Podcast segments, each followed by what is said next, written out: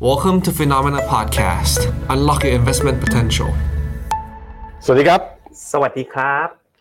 ขอต้อนรับทุกคนเข้าสู่ฟิโนเมนาไลฟ์นะครับ ประจำวันนี้วันที่เท่าไหร่คุณเจษสิบเจ็ดกรกฎาเวลา อืม หนึ่งทุ่มตรง เจอกับเราสามคนเนี่ย ปกติจะเป็นสาม ครับ คนเดิม ที่เคยคุ้นเคยกันมา อือฮึ แต่วันนี้คุณเจษก็เปลี่ยนโพซิชัน ถูกต้อง แล้วคุณหยงก็ทำไมวันนี้คุณหยงแต่งสวยจังเลย อ่ะ คุณหยงเขาขอเปิดเผย ตัวตนที่แท้จริง ตัวตนจริงๆ ไม่ใช่ นี่ คนดูเขารู้ นี่คือคุณหยงตัวจริง เฮ้ยคนค ไป น เกาหลีมาอาทิตย์เดี ยว เปลี่ยนโฉมเลย อาทิตย์เดียวไม่น่าจะเปลี่ยนได้ขนาดนี้นะ อ่ะ อ่ะวันนี้เราแขกรับเชิญของเรา ครับผม คุณเอมสวัสดีครับ สวัสดีค่ะ คุณ สวัส เอ ดี ม ค่ะ เนี่ยชื่อเดี๋ยวก่อนขอผมอ่านอีกทีหนึ่งคุณมัทินาวัชระวราธรปัจจุบันเนี้ยเป็น Head Investment Management Strategy ที่บลจกสิกร ใช่แล้ว ครับ ค่ะ ถูกต้องนะอ่า ใช่อ่ะ ก็ขอบคุณคุณเอมมากนะครับ ค่ะ ที่มาเป็นแขกรับเชิญในวันนี้ อืม ได้ข่าวว่าเพิ่งถูกเชิญไปเร็วๆ มากๆ ทันมากแล้วก็ไม่แน่ใจว่าจะมาแต่ว่ายินดีด้วยนะฮะยินดี ใช่ ยินดีจริงๆที่ ไม่งั้นเราก็ไลฟ์กันสองคนเหมือนสมัยก่อนนะ อ่าใช่ อืม ใช่ใช่คุณดูเป็นยังไงบ้าง ครับ เสียงเสริงชอบกันไหม สัญญาณชัดไหม วันเนี้ยเป็นวันที่ไม่ได้มาสามคนเหมือนเดิมนะ เพราะฉะนั้นก็ให้กำลังใจเราด้วยการกดไลค์กดแชร์กันด้วยอ่ะ ใช่ ครับ ผมคุณนิตยา อืม บอกครึ่งปีหลังขอสามกองเน้น อ่า ๆ บอกเลยว่าคุณเอมเนาะก็คือเป็น Head Strategy ของ อืม บลจ อืม ล้านล้านนะกองทุนรวมอันใหญ่อันดับหนึ่งของประเทศไทย วันนี้พกวิวมา แน่นมากๆนะเตรียมมาแล้วแบบเน้นๆนะครับ ครับ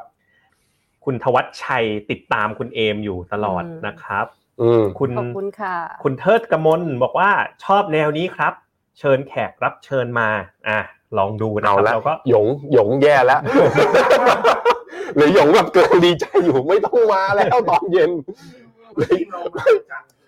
จะเริ่มมองหน้าผมว่าเอาแขกมาแทนกูบ้างก็ได้ อ่ะ คุณนัทพงศ์อันนี้อันนี้ ภาพและเสียงสวยมากครับ อ่า ก็คือ คือผมถ่ายสวย ถูกต้อง ไม่ใช่ ป ผม ระณ ว่าแขกสวย ครับผม รู้นะ อ่าครับผมโอเค ก็ถ้าถูกใจในฟอร์แมตนะเราพยายามเนาะเรา อืม ทำ customer feedback ตลอด อืม นะครับ แล้วก็พยายามที่จะจัดรายการให้สนุกขึ้น อืม นะ อืม ภรรยาผมดูที่บ้านทุกวัน แล้วก็บอกว่าไอ้ฟอร์แมตของวันจันทร์เนี่ยสนุกขึ้นกว่าเดิม อ่า อ่าเพราะฉะนั้ โอน เค ขอคนละหนึ่งไลค์นะครับ ครับผม ช่วยกันโปรโมทรายการหน่อย เราจะได้มีกำลังใจนะทีมงานเนี่ยมากันเต็มเครื่องมือเต็มห้องเลยนะครับ ใช่ใช่ ข ถูกต้อง ดไลค์ช่วยแชร์ subscribe เรานิดหนึ่งนะ อ่ะ ครับวัน หัว นี้ ข้อวันนี้ หัวข้อวันนี้ ครับ สัญญาณซื้อหุ้นโลกเนี่ยกำลังกลับมา ที่ไหนซื้อได้แล้วก็ที่ไหนขอบาย สาเหตุที่ผมตั้งหัวข้อนี้ก็คือ ตอนโทรไปหาคุณเอ็มตอนเช้าเนี่ย คุณเอ็มบอกเลยบอกว่า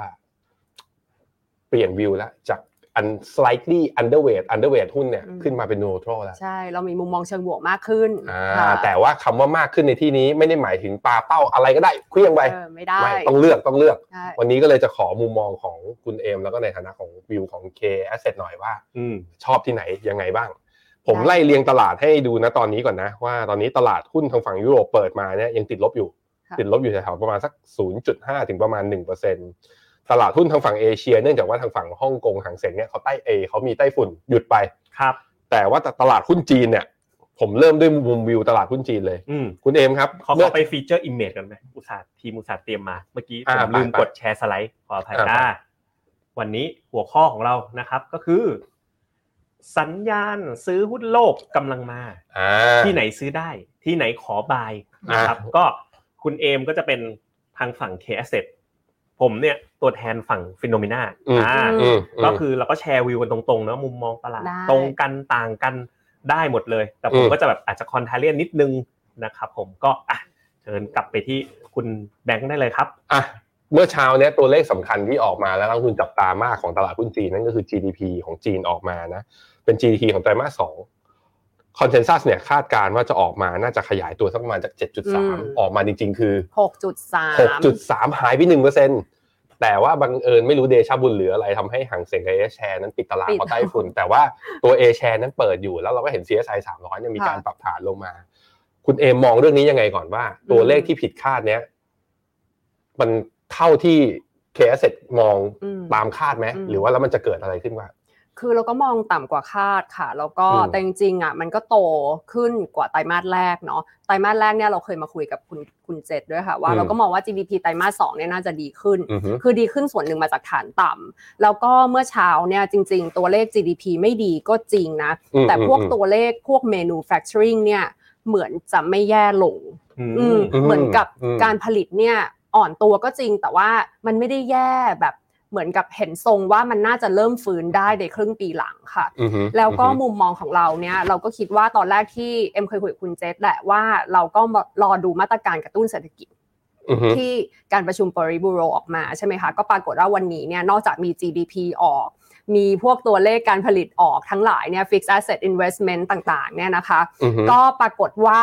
เอ็มก็คิดว่าคือตัวเลขเนี่ยคือไม่ดีก็จริง แล้วก็บริบูโรเนี่ยไม่มีการลดดอกเบี้ย อืม ใช่ไหมคะ ยังคง MLF rate ที่ 2.65 อืม แต่เรามองว่าถ้าจีนเห็นแบบนี้แล้วเนี่ยตัวเลขเศรษฐกิจแบบนี้เนี่ยครึ่งปีหลังก็น่าจะมีมาตรการกระตุ้นเศรษฐกิจออกมา อืม แล้วเอ็มเข้าใจว่าที่ผ่านมาเนี่ยเขาทำไม่ได้เยอะ เพราะว่าคุณแบงก์ก็เห็นว่าเขามีการเปลี่ยนอ่อหัวหน้า PBOC อะค่ะ อืม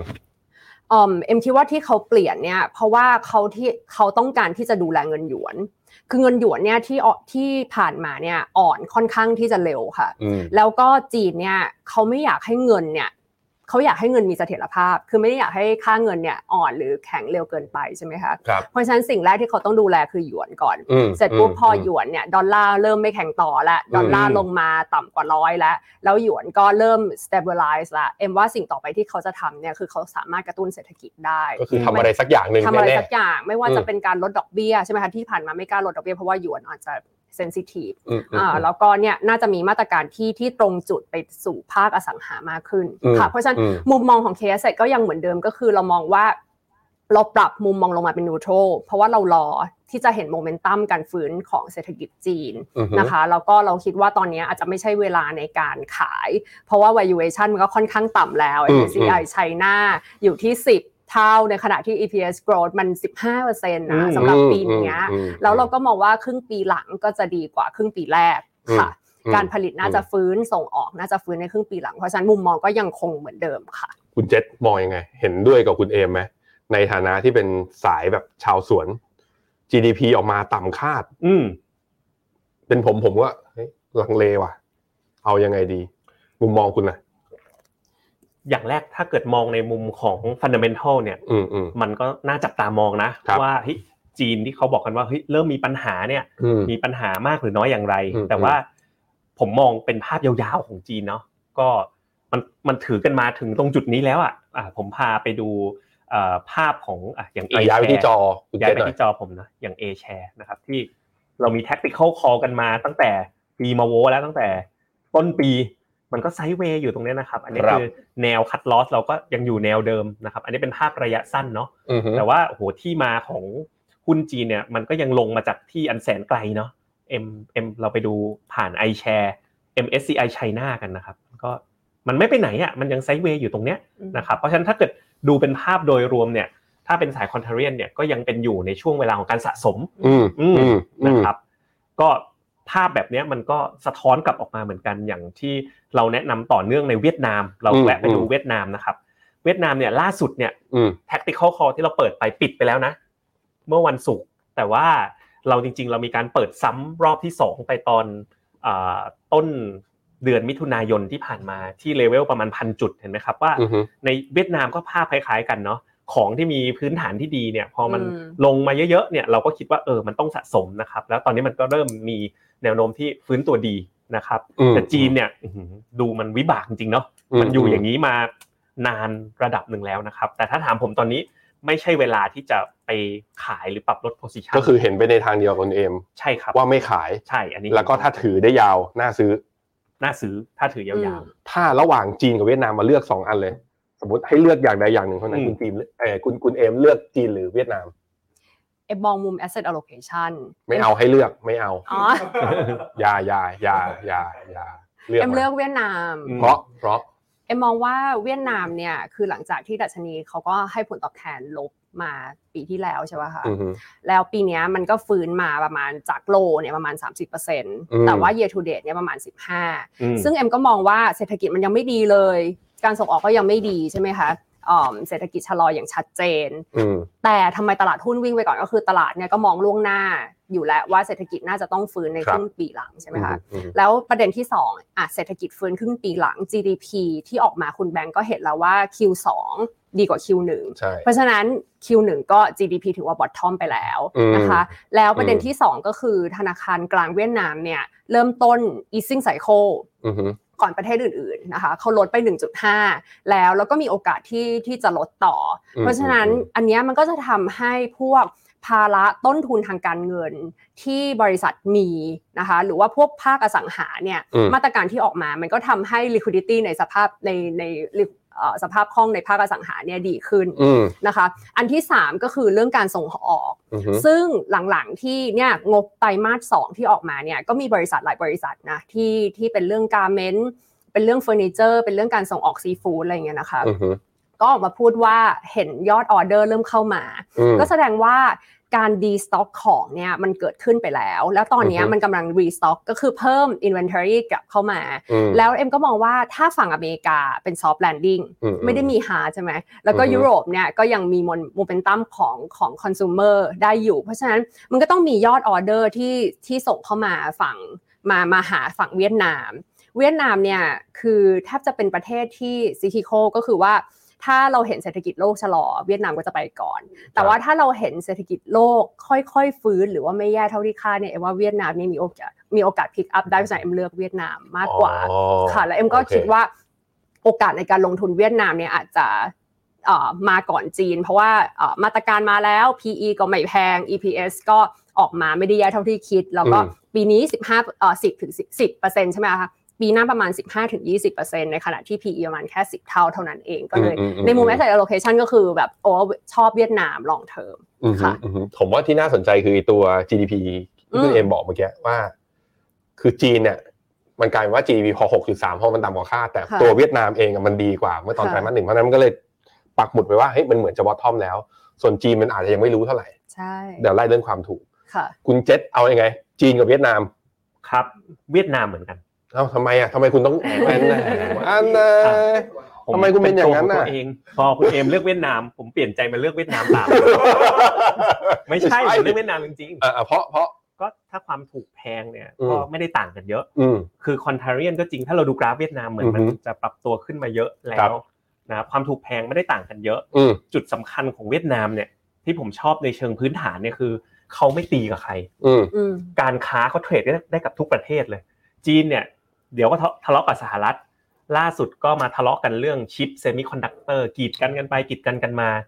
ยังมีประเด็นแบบอะไรแบบเนี้ยคอยรบกวนรบเร้าเนาะขณะที่เวียดนามเนี่ยมันผมยังคิดว่า prospect ยาวๆเนี่ยอ่าอาจจะส่วนหนึ่งเพิ่งจัดงานกับดรนิเวศน์ไป อืมอืม เมื่ออาทิตย์ที่แล้วด้วยแหละ อันนั้นจะถามต่อเลยว่า งานวันนั้น key take away ที่คุณได้จากดรนิเวศน์กับเรื่องตลาดเวียดนามเนี่ยที่คุณรู้สึกว่าเป็น high conviction สำหรับคุณมากเลยคืออะไร อ๋อพันห้าปีสองปีนี้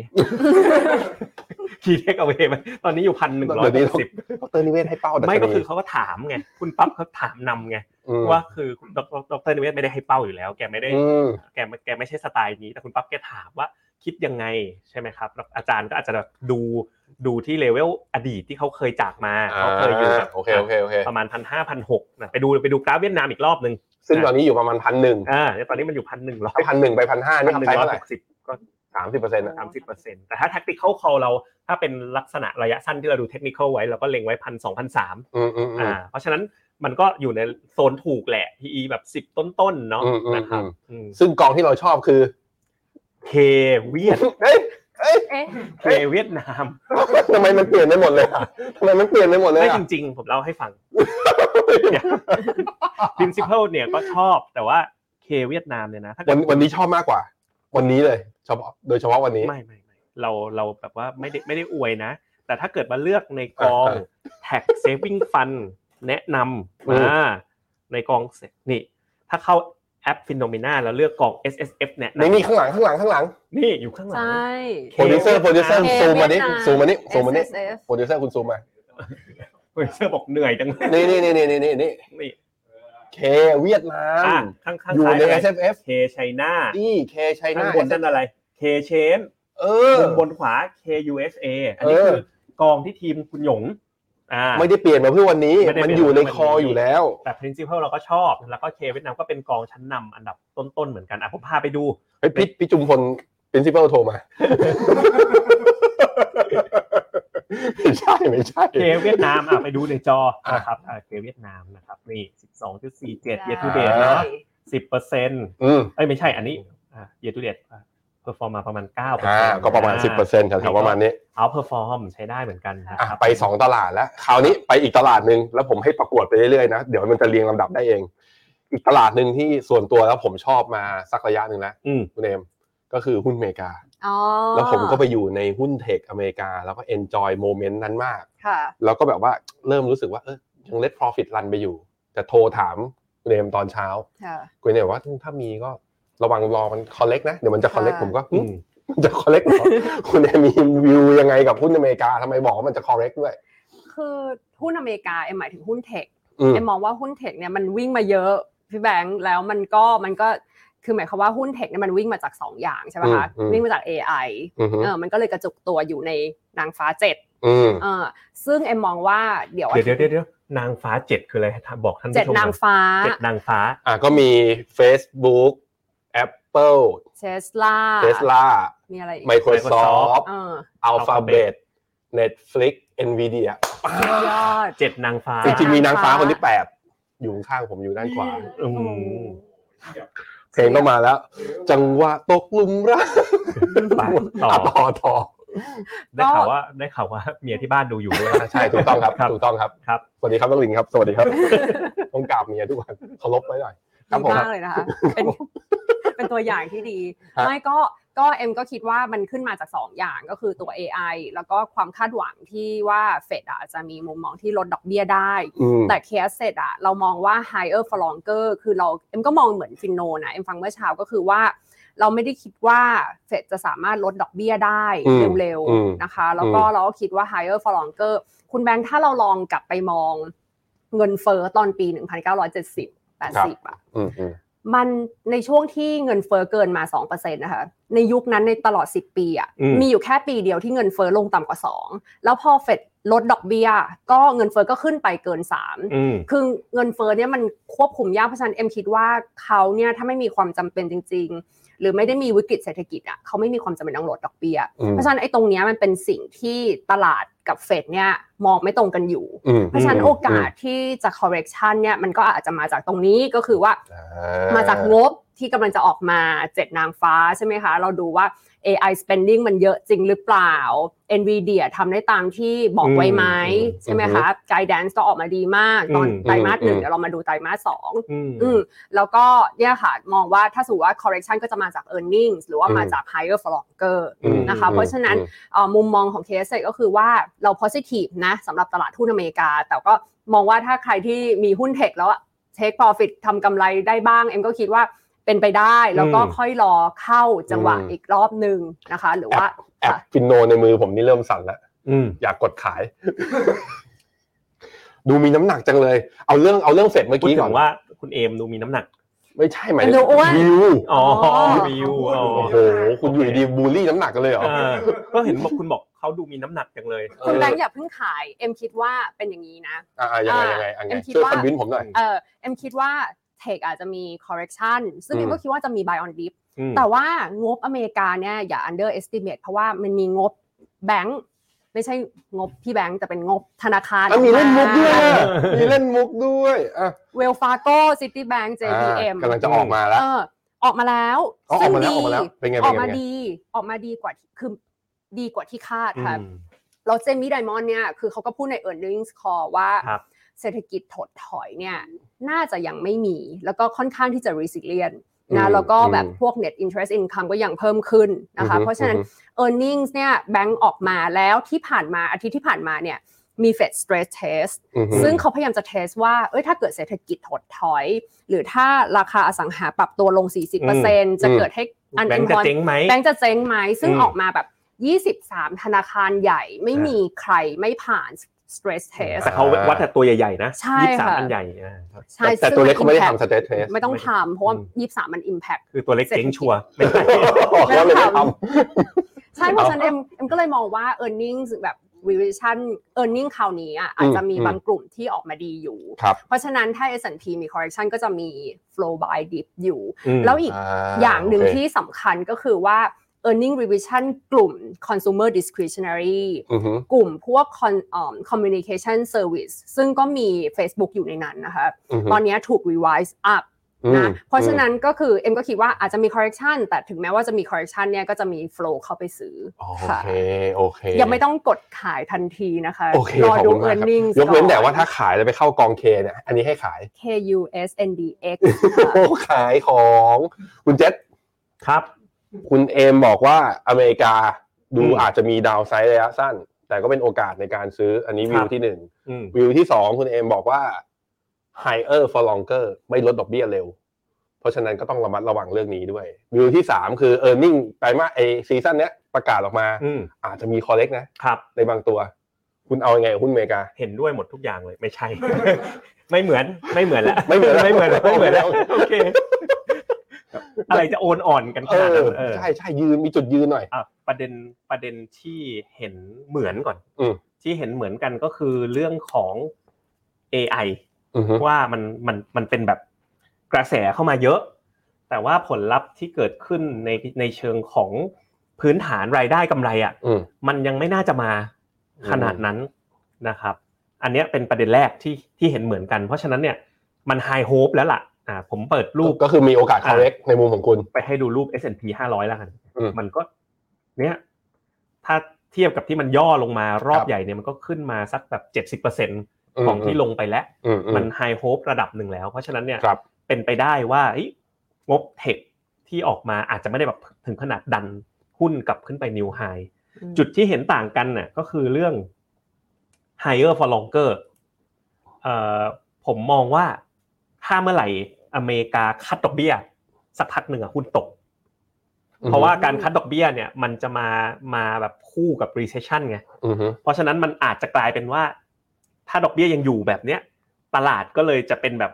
คิดว่าไม่มี recession แล้วก็แบบไปต่อได้เรื่อยๆ เป็นภาวะที่แบบย้อนแย้งแปลกๆนะ มมม คือ ม ตัวดอกดอกเบี้ยก็อยู่สูง แล้วหุ้นก็ยังเพอร์ฟอร์มไปได้เรื่อยๆนะครับแต่ว่าบทสรุปเนี่ยเห็นเหมือนกันจริง ๆ ก็คือ ถ้ามาถึงเวลานี้เนาะใครที่อยู่กับหุ้นอเมริกาแล้วได้ทยอยซื้อเก็บไปเรื่อย อืม ๆเอาดูง่ายๆเราลอนช์เมกะเทนกันไป อืมอืม ตอนนี้บวก 40%แล้วอะ อืมอืมอืม ครึ่งปีเอง อืม มีกำไรทั้งทีก็ทำกำไรบ้าง อืม แล้วเอาเงินเนี่ยสายคอนเทเลียนบอกไปลงแบบจีน เวียดนาม อืม หรือเอเชียอ่ะผมแต่ผมไล่ไล่ไล่ให้ดูนะว่า อืม เอ่อเมื่อกี้ดู S&P ผ อื ม ม พาไปดูอย่างเอเชีย x Japan ในจคอรับ ผมนะครับนี่เอเชีย x Japan เนี่ยเห็นไหมถ้ามองแบบเป็นสายย่อเนาะ ก็ภาพมันจะคล้ายๆจีน อ่า เพราะมันมีจีนเยอะ อืม 40เปอร์เซ็นต์ อืมอืม ดูอย่างคอสปีเนี่ยลงมาเยอะเนาะดู นี่ อย่าง คอสปีนี่ของรักของผม พึ่ง ของ แพ็ รั ค บของเอ็มด้วย อ่า โอ้ยใจตรงกันน่ะ อ่ะเวียดนามอันนี้ให้ดูเวียดนามเนี่ย เจ็ดเซ็งแล้วไม่ได้ไม่ได้แต้มไม่ได้ คอน แต้ม คอนทาเลียนเนี่ยจะชอบ คุณอย่าเพิ่งขัด โอ เคโอเคโอเค ไอผมก็กำลังปิ้งกราฟอยู่คุณก็โอ้ย ทำไมอ่ะทำไมอ่ะ เล่นกันอยู่ได้นะ อ่ะ เอ่อ อ่ะ อย่างเวียดนามอย่างเงี้ยได้ แต่ถ้าเกิดอ่าให้ไปไปเที่ยวญี่ปุ่นอย่างเงี้ยเออมันยังสูงไป อืม อ่าหรืออินเดียอย่างเงี้ย อินเดียจริงๆผมชอบนะ ในเชิงพื้นฐาน ผมจะพาคุณไปทีละตลาดแล้วคุณก็ปิ้งกราฟยาวของคุณไปเลย ไม่ก็ผมอธิบายคนเรียนโอเคอ่ะกลับไปที่คุณแบงค์ครับ เออ เออ อ่ะไปที่อเมริกาพอมองเห็นวิวแล้วนะ ไปที่ตัวแฮมคุณอ่ะคุณเจษไหนๆก็เปิดไว้ละค้างไปที่จอคุณเจษหน่อยนิเคอี อืม คุณเอมเอาไงนิเคอี อืม เอาบอกตรงนะ บนฟิโนเมนาเนี่ยโดนลูกค้ายำเรื่องนี้เละเลย อืม ผมด้วย ผม ว่าทำไมไม่มีญี่ปุ่น อ่าแล้วผม เดี๋ยวเดี๋ยวเดี๋ยวเดี๋ยวแอนดรูสตอตออเวเทอร์ มี ญี่ปุ่น 25เปอร์เซ็นต์นักลงทุน ใช่ เฟโนเมนาลงไปเป็นพันล้าน เอ เลย อ นะม เออ แต่ผมอ่ะตัวผมเองไง ผมคอเข้านิเคอีตอนแถวๆประมาณสักสองหมื่นแปดตัวผมเองนะ อืม แล้วผมไปขายตอนแถวๆประมาณสามหมื่นหนึ่ง อืมเพราะคุณมันเทนฟลเวอร์คุณกินคำ ไม่ เล็ก ไม่ อะ แล้วแล้วแล้วแล้วแล้วนักลงทุนก็บอกผมว่าก็บูลลี่ผมว่ามัน 10 follower ยังไงขายทั้งๆที่ไม่มีใครปรับลงเลย อ่า คือผมกลัว กลัวไปเอง อืม แล้วตอนนี้มันขึ้นมาอยู่แถวๆประมาณสามหมื่นสามอ่ะย่อลงมาตอนนี้สามหมื่นสองสามร้อยคุณเอมมองญี่ปุ่นยังไงบ้างสำหรับคนที่มีอยู่และสำหรับคนที่ยังไม่มีควรเข้าไหม คือเอ็มว่ารอ ไม่ได้กักนะ แต่เอ็มคิดว่าต้องรอรอดูจริงๆค่ะ อืม คือเหมือนที่ผ่านมาเนี่ยโฟล์มันเข้ามาจากโฟล์ฝรั่งที่เป็น ซื้อฟิวเจอร์แล้วก็เป็นโฟระยะสั้นอ่ะคุณแบงค์ เข้าตามปู่วอลเลนเป็นอย่างเงี้ย เข้า เหรอ ตามปู่วอร์เรน อืม แล้วเข้าตอนเดือนเมษาที่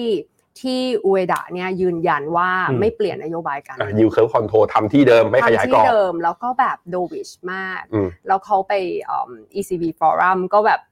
คุยกันใน 4 คนใช่ไหมคะ มีลากาดมี BOE อืม แล้วก็มีอุยดะเนี่ยก็คือแบบโดบิชมากก็คือแสดงว่าเขาเนี่ยยังไม่ได้มีแพลนแล้วเขาบอกว่าเรื่อง 0%เนี่ยยังต้องใช้เวลาศึกษา อืม อีกประมาณ 1 ปี ที่นี้เอายังไงใช่ไหมคืออ ม เอ็มคิดว่าเรื่อง long term story ที่คนพูดกันว่าญี่ปุ่นเนี่ยจะออกจาก lost decade เนี่ยด้วยเรื่องเงินเฟ้อแล้วก็รายได้เพิ่มมากขึ้น บริษัทสามารถปรับรายได้ตามเงินเฟ้อเนี่ยต้องรอดู อืม เพราะฉะนั้นไม่ไม่ได้มีความจำเป็นที่ที่จะต้องรีบเข้าไปในตอนที่นิเคอิอยู่ที่ประมาณ 19 เท่า อืม นะคะแล้วก็เอิ่มที่ผ่านมาเนี่ยเอ็มคิดว่าหุ้นญี่ปุ่นมันขึ้นมาจากหลาย ๆ อย่าง อย่างหนึ่งก็คือคนเนี่ยขายจีนแล้วมาซื้อคือผิดหวังจากโมเมนตัม อืมอืม แล้วก็มาซื้อญี่ปุ่นด้วยนะคะแล้วช่วงนั้นนะเป็นใกล้ ๆ ช่วงที่ใกล้ ๆ ที่วอร์เรนบัฟเฟตก็ก็ซื้อทีนี้เนี่ยถ้าเอ็มพูดว่าหุ้นญี่ปุ่นขึ้นมาจากโฟลโฟลระยะสั้นวอร์เรนบัฟเฟตอ่าแล้วก็เรื่องจีนเรื่อง monetary policy เอ็มถามคุณแบงค์ว่าอะไรจะทำให้หุ้นญี่ปุ่นไปต่อได้ ใช่ไหมคะ มันก็คือจะต้องเป็นฟันดัมเ n นทัลเช่น เศรษฐกิจดี เออร์เน็งต้องมา เออร์เน็งต้องมา ซึ่งเอ็มพยายามจะบอกว่าฝรั่งที่เข้ามาเนี่ย ถ้าเขาเห็นเศรษฐกิจดีจริงอ่ะเขาต้องซื้ออะไร เขาต้องซื้อแบงก์เขาต้องซื้อ real estate แต่ flow ที่เข้าเนี่ยไม่ได้เข้าแบงก์กับ real estate เลย อ่า ค่ะ ฮะ ก็ไปเข้าอย่างอื่นนะคะ แล้วตอนนี้ valuation gap ของญี่ปุ่นที่เราเคยคิดว่าญี่ปุ่นถูก แล้วเทียบกับอเมริกาเนี่ยกลายเป็นว่าตอนนี้เนี่ยนิเคอีก็ 19 อเมริกาก็ 19 เท่า อืม ในขณะเลือกกับ e a r n i n g growth ที่เอ็มคิดว่าฝั่งอเมริกาอาจจะมี e a r n i n g growth มากกว่า อื เอ็มก็ ม เลือกที่จะรอสำหรับญี่ปุ่นนะแล้วก็เอ็มก็มองว่าภายในเอ่อในปีนี้เนี่ยเขาอาจจะมีการเปลี่ยนแปลงตัว yield curve control อือฮึ ใช่ไหมคะ อือฮึ เปลี่ยนดูเรทตัว 5 ปีเนี่ยอาจจะมีการขยับได้นะ อืม เรารอดูก่อน แต่เอ็มก็คิดว่าถ้าเปลี่ยนแค่ yield curve control เนี่ยไม่ได้มีผลอะไรกับเศรษฐกิจมากนะคะ รอดูพวกมาตรการเหล่านี้ก่อน แล้วถ้าสมมติว่าเปลี่ยน yield curve control จริง เยนจะแข็งขึ้นมากไหม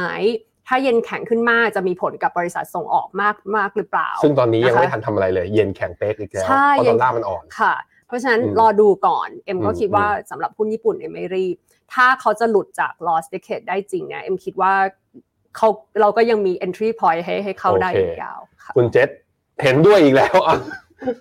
ยัง เหรอ ยังพยายามเขายังไม่ได้พูด อ่ะยังไงยังไง ขาย ขายเลย เขาบอกว่ารอ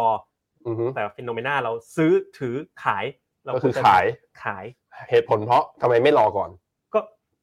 เนี่ยดูดูดูดูกราฟ ให้ดูสามรูป อืม นี่ ดูที่หนึ่ง รูปที่หนึ่งคือนิเคอีก ครับ ก็มันสูงนะ อืม ก็ขึ้นมาถึงตรงนี้ก็กำไรกันส่วนใหญ่ก็กำไรนะยกเว้นคุณไปซื้อสามหมื่นสี่อันนี้ ช่วยไม่ได้จริง ๆ นะ อ่าก ำไร PE เท่าไหร่สิบเก้าเท่า อ่า เท่ากับ S&P ห้าร้อยลองไปดูต่อนะ ค่าเงินลอนด้าอืม ดอลลาร์ อ่าดอลลาร์เออพูดผิดนะครับค่าเงินดอลลาร์นี่ค่าเงิน เออ ดอลลาร์มันเริ่มเป็นไงอ่อ อ่อน อ่อน ทะลุร้อยมาแล้ว อ่อนชัดเจนเลย อืมอืม นะครับ อืมอืม ไปดูต่อค่าเงินร้อนนะ เย็น เออค่าเงินเยนเออนะครับ นี่เอ็มต้องแก้ด้วยไหมคะ ใช่ใช่ใช่ ครับ ต้องช่วยกันหน่อย เขาเรียกว่ามุกโบบะนะฮะค่าเงินเยนเนี่ยก็เริ่มที่จะพลิกไปในทางแข็งค่า อ่า เพราะฉะนั้นที่เขาสุดท้ายนะ ให้ดูรูปสุดท้ายคือ อืม JP 10 year ก็คือบอลยู10 ปี อืม ของญี่ปุ่น อ่ะนานๆดูกันที นี่มันเริ่มดันสูง แปล แปล ว่า ว่า อะไรแปลว่าอะไรแปลว่าอะไร ตอนนี้เงินเฟ้อญี่ปุ่นมันเริ่มกลับมาแล้ว อ่า แล้วเรทดิเฟ r เ n นเชียลอย่างเงี้ย ทั่วโลกอเมริกาไป 5%นี่มันอยู่ต่ำแล้วอยู่เคิร์ฟคอนโทรทาร์เก็ตศูนย์ป่ะ ใช่ ซึ่งอืม มันเริ่มอยู่ไม่ได้ มัน อืม มันนานเกินไป อ่ เพราะฉะนั้นเนี่ยเยนจากเนี้ยมันน่าจะแข็ง แล้วญี่ปุ่นก็เป็นประเทศส่งออก ถ้าส่งออกค่าเงินแข็ง ส่งออกกระทบ ตลาดหุ้นน่าจะเหนื่อย อืม เพราะฉะนั้นขายญี่ปุ่นไปซื้อเวียดนาม โอเค อ่าอะไรอย่างเงี้ยไปซื้อ โอเค จีน โอเคโอเค อย่างเงี้ยน่าสนใจไปซื้อเอเชีย โอเค ซื้อเกาหลีครับ จังหวะนี้แหละ โอเค ครับ ในเอเชียเนี่ยมันมีอีกตลาดหนึ่งที่พ ครั อบ เมื่อกี้คุณเอ่ยถึงอ่าท่านปรมาจารย์แอนดรูสตอต อืม ครับ อันน่าเคารพรักของเรา ที่อยู่ในญี่ปุ่นถึงเท่าไหร่นะยี่สิบห้าเปอร์เซ็นต์ ถ้าพอร์ตออเวเทอร์แต่แกแกสุดจริง แต่มีอีก ยุโรปก็ยี่ห้า เออ ญี่ปุ่นก็ยี่ห้าแล้วตั้งแต่ต้นปีอ่ะ อืม แกเนาะ ก็เลยก็เลยถามคุณหน่อยว่า ครับ งั้นไปที่อีกตลาดหนึ่งอ่ะไม่ใช่เอเชียอันเนี้ยที่ไอ้ยุโรปเนี่ย คุณเอายังไงบ้างแล้วเดี๋ยวผมค่อยมาถามคุณเอมกับยุโรปให้คุณก่อนบ้าง ไม่งั้นเดี๋ยวคุณก็เห็นด้วยกับคุณเอมอีก ยุโรปนี่มันแปลกอย่างเนาะเราดู valuation ทีไรนะ มันไม่แพงอ่ะ อืม มันถูก อื แต่มันถูกส่วนไหนมันมาจากแบบพวกเซกเตอร์แบบ Energy พวกเซกเตอร์ที่เป็นแบบเออมันมันมันดันนะ พวกแม้ภาค manufacturing มันยังดันอยู่ อืมอืม เออ อืม พอมันดู valuation เราก็ไม่ถูกแต่ถ้าดูราคาดูราคาอ่ะยูโรสต็อกห้าสิบอยู่แบบเนี้ยอ่ะส่วนจอผมอะส่วนโลโก้บังเลยเนี่ยบนขวา คุณก็เลื่อนมาดิ ใช่ไหคะ คุณก็เลื่อนมาหน่อย ครับอ๋อมันเลื่อนได้ใช่ไหมเดี๋ยวนะนี่ เออ ครับ นี่มันก็อยู่เหมือนญี่ปุ่นน่ะ อืมอืม มันก็กำลังเทสข้างบนอยู่เนาะ ฮะ อืม เพราะฉะนั้นโดยรวมผมก็ไม่ได้ชอบมาก คือมันเป็นจริตคุณด้วยไหม GDP ว่าคุณคุณไม่ชอบซื้ออะไรแพง ใช่ผมเชื่อใน mean reversal ๆอือฮึ คุณก็รู้นะ เป็นมาหลายปี อย่างนี้แสดงว่าคุณก็ไม่ได้ซื้อหุ้นอะไรที่มันทำออทามไฮเรื่อยๆดิอะไรแพงคุณก็ เหมือ ขาน ยห อิ มด น ดิ เดียอย่างเงี้ย ก็อดกิน อ๋อ อืม ใช่ก็ไปซื้อขายของแพงไปซื้อของถูก อืม นะแล้วก็ซื้อถูกขายแพง ซื้อถูกขายแพง สลับไปเรื่อยๆ ก็กำไร เปยนปเอยๆอ่ะ ผลตอบแทนก็ดี อืม อืม คนไทยเนี่ย ซื้อซื้อชอบซื้อตอนมันแพง แล้วก็ไปขายตอนมันถูกไง อืม มอนทาเรียนก็บอกว่าลงมามันถูกก็ซื้อสิ อ่า ขึ้นมามันแพงก็ขายสิ อ่า แต่ของอย่างนี้เนาะมันก็จะ miss opportunity อืม ดีๆ ไปได้หลายอันเหมือนกัน อย่า อื ง ม เช่น อืม อินเดียอย่างเงี้ยโอ้ ค่ะ มันรอเมื่อไหร่มันจะลงมา มันลงมาให้แบบแป๊บเดียวอะจนแบบต่อมคอนทาเรียน มีตอนอาดานี่เอ็นเตอร์ไพรส์เนอะตอนนั้นนะ เออ ตอนจังหวะนั้นน่าซื้อมากเลย แต่ตอนนั้นก็แบบซื้อไม่ล ง ฟังดูแบบเอาแล้วฝีแตกแล้วอะไรเงี้ย เอ ประ อ มาณ เอ นั้ อน เออ นะครับอืม ถ้าพี่เจษถ้าพี่เจษพูดแบบนี้ต้องถามพี่เจษว่า อืม นาฬิกาเนี่ย แพงแล้วแพงอีกพี่เจษซื้อหรือเปล่า โรเล็กซ์ ปาเต้ ปิดบิด อ๋อโอเคเข้าใจ ว้าย ว่า เสี่ยวนี่ ไม่ใช่ Apple Watch ด้วย บัตรเทคมีแต่มรดกแบบป้าให้มา า อ๋ ย อ พันธุ์ไทย ไม่ไม่อ๋อเขาเป็นสายนั้นเขาเป็นสายนั้น ใช่ใช่แต่ว่านี่แหละ สุภาพสตรีนะ เวลาจะซื้อกระเป๋านะก็จะเป็นหมามุกนี้แหละ เออคุณคุณเอมซื้อไหมกระเป๋า ก็แพงแล้วก็มีแพง อีกมันขึ้นราคา เห็นไหม นะคะ เห็นไหมเห็นไหม มันขึ้นราคาเรื่อยๆเลย แต่กระเป๋าที่ขึ้นราคาแบบมันต้องเป็นกระเป๋าที่เราแบบ ซื้อเสร็จแล้วก็ต้องเปิดแอร์ให้มันอยู่ให้มันหายใจต้องไม่ใช้เยอะๆ ให้มันไม่เป็นรอย ค่ะ ต้องแบบเป็นอะไรอย่างนั้นนะ ไม่คุณแบงค์ต้องคิดว่ามันเป็นมรดก เรากำลังซื้อเพื่อให้เราได้ใช้แล้วก็ เราเปลี่ยนไปคุยเรื่องอื่ นดีกว่าเรื่องนี้อันตราย เรื่องนี้อันตรายเกินไป พี่แบงค์ตอนนี้คนดูเจ็ดร้อยคนแล้วอะ อืม เออเออ พิ่งขึ้นมาเป็นบริการ อืม มาเพราะอะไรคนดูมาเพราะอะไรไหน ใน คอม รอ เมนบต์หน่อย ปี สิ เมื่อก่อนเป็นหลักพั วันวันนี้มันวันนี้มันเป็นอะไรคุณถึงอยากดูกัน อ่า คุณคุณบอกกับผมตรงๆนี้ นี่ คนดู มีคอมเมนต์หนึงน่าสนใจมากเลย หุ้นตก แต่ชื่นใจ เออ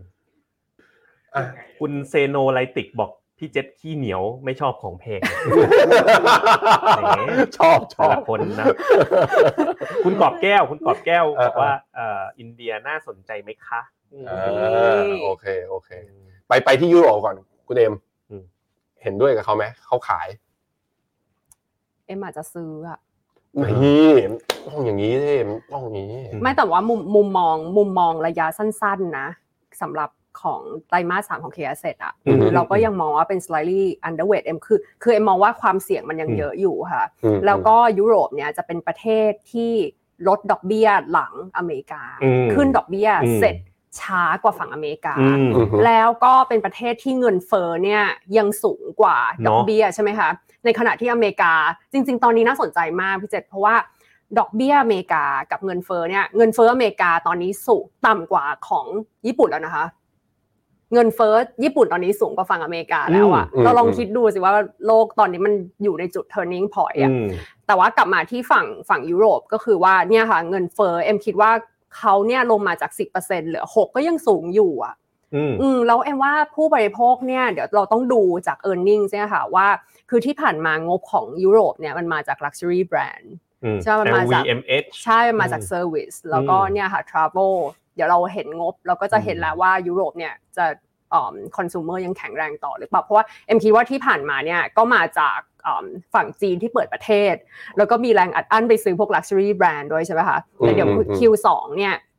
จะยังดีต่อหรือเปล่าเดี๋ยวเราดู อืม แต่ว่าที่มุมมองส่วนตัวที่เอ็มบอกว่าซื้อเนี่ยเพราะว่าเอ็มมองว่าความเสี่ยงของยุโรปเนี่ยที่เอ็ม อืม พูดมาเนี่ยค่อนข้าง price in อะ แล้วเอ็มก็เชื่อในฟันดัมเ n นทัลเดี๋ยวเอ็มคิดว่าเอ็มดูงบเหมือนกันแล้วเอ็มก็คิดว่าถ้ามันดีต่อเอ็มก็จะหาจังหวะเข้าซื้ออ ม โอ้ ค่ะ โอเค ผ น่าม ส ว่า นใจ LVMH มีทรงนะ อืม อือฮึ อีกหน่อยลิซ่าแบ็คพิงน่าจะไปเป็น พรีเซนเตอร์แล้ว ดูท่าทางจะไม่ต่อสัญญาด้วย ใช่ คุณว่าต่อไหมคุณรู้ไหม ไม่รู้ผมรู้แต่ว่าข่าว โอ้เอ้ย ว่าลิซ่าน้องลิซ่าแบล็คพิงค์เนี่ยไปเดทกับลูก คุณเปิดหุ้น YG Entertainment เออ เปิด ล ตัว ง นี้ เปิดตัวนี้ ลงมาค่อนข้าง อ๋อ มันเป็นหุ้น คือคือลิซ่ากับเจนนี่เนี่ยสองคนเขาจะ expire ใช่ไหมคอนแทคเขาจะ expire ตอนเดือนสิงหานี้ แล้วลิซ่ายังไม่ต่อเขาก็บอกว่าโห แล้วแบ็คพิงนี่ตัว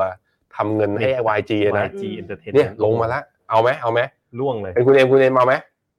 รอก่อนเนี่ยทรงมันใช่ไหมไม่รู้เอ็มก็ ทรงมันเหมือนไม่ต่อคอนแทคเนาะ อืม ทรงมัน ทรงมันเหมือนเราจะไอที่เพิ่งจะเวิลด์ทัวร์มาไทยนี่อาจจะเป็นครั้งสุดท้ายนะที่เราจะได้เห็น อืม เขาสี่คนอยู่บนเวที นี่คือพี่วิเคราะห์จากกราฟว่าเขาจะไม่ต่อกันเนี่ย ใช่ใช่ใช่ใช่ กรา ใช่ ฟมันบ นั อก ก เทคนิคเขาบอกกราฟมันสะท้อน อืม สิ่งที่กำลังจะเกิด ราคาหุ้นเนี่ยมันจะอะไรอ่ะ มันนำก่อนเหตุการณ์เกิด อ่าอ่า เช่นหุ้นหุ้นมันตก price discount ศรษฐกิจไม่ everything พังอะไรเงี้ยอืม อ่ะอันนี้คือไอเดีย อ่ะไปอีกตลาดหนึ่งไปอีกตลาดหนึ่งเมื่อกี้คุณเจษแย้มๆมาแล้วอินเดีย อินเดีย ไอตอนลงมาเราก็ไม่ได้ซื้อกันนะ แดนพารตะ เออ อืม เอาไงดี อินเดียเนี่ยได้ประโยชน์ตรงตอนที่มันวิ่งขึ้นมาก่อนหน้านี้คนก็บอกว่าอ๋อมันเป็นคล้ายๆ กับที่คุณเอมบอก ที่ว่าโฟลเข้าญี่ปุ่นน่ะก็เพราะไม่ชอบจีน อีกส่วนหนึ่งคือใน MSCI Emerging Market อินเดียก็เป็นตลาดเบอร์สองรองจากจีนด้วย อืม ถ้าจีนยังเป็นอย่างเงี้ยอินเดียอาจจะวิ่งต่อนะ ซื้อไหม อ่ะไปดู รูปตลาดหุ้นอินเดียกัน อยากรู้อยากรู้ นี่ อันนี้เป็นภาพยาวๆนะนิวไฮ ได้เอาไหมอ่ะ สายคอนเทเรียน ก็ไม่เอาดิ เป็นการตอบว่าไม่เอาที่ฝืนใจที่สุด เพราะอะไร เพราะอะไร เออ เพราะอะไร เพราะว่าอย่างแรกมันมันมันขึ้นไปสูงมากเนาะคอนคอนเทเรียน อืม ถ้าเรารักษานิยามสไตล์การลงทุนของเรา เราต้องไม่เอา เราต้องเอา เราต้องเอาตอนไหนตอนที่มันมีเรื่องอะไรนะตรงเนี้ยมัน อเดนี่ อ่า แล้วก็มีเรื่องเงินเฟ้อ เนี่ย น้ำมัน แต่มัน แพง สังเกตไหมอินเดียเวลาย่อมันย่อให้เราไม่เยอะเนาะ อืม แต่ว่ากองแบบอ่าเคอินเดียอ่า วันนี้อะไรโอ้แต่ชื่อกองก็มีแต่ชื่อ เมื่อ เค กี้จะมีพระละตักหรือเปล่าเมื่อกี้เคอินเดีย แพงอินเดียค่ะ เอาเอาเอา นะครับก็เอ่อแต่อย่างไรก็ตามเนี่ย คืออินเดียมันอยู่ในสวิตช์สปอตคล้ายๆกับเวียดนาม ครับ มีจุดแข็งหลาย ๆ จุดที่อาจจะมากกว่าเวียดนามอย่างเช่น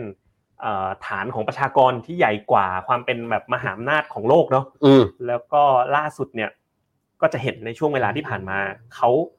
เอ่อกลับไปแบบว่าเฮ้ยทำเทรดทำอะไรกับทางอเมริกาเยอะเหมือนกับว่ามีพี่ใหญ่อะคอยค้ำจุนนะ อ่าถ้าเราไลฟ์กันเมื่อไม่กี่เดือนก่อนก็ Apple ก็ไปเปิดา Shop ช็อปที่อินเดียช็อปเป็นรูปเหมือนแท็กซี่ของอินเดีย สีเขียว อ่าอินสปายมาจากแท็กซี่ของอินเดียอ่าโมดีก็บอกว่าอาจจะต้องมีการสร้างโรงงานโรงงานนะสักพักโมดีก็บินไปอเมริกาโอ้โห จับมือกับทุกคนเลย อีลอนมัง ใช่ อีลอนมัส อีเลนมอง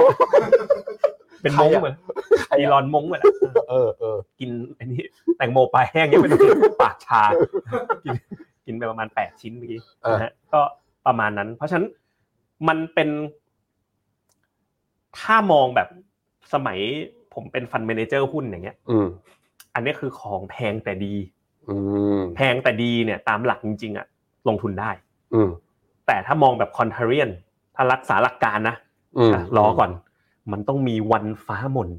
อ่ามีวันนั้นแต่ไม่ใช่วันนี้ โอ รับ เคโอเค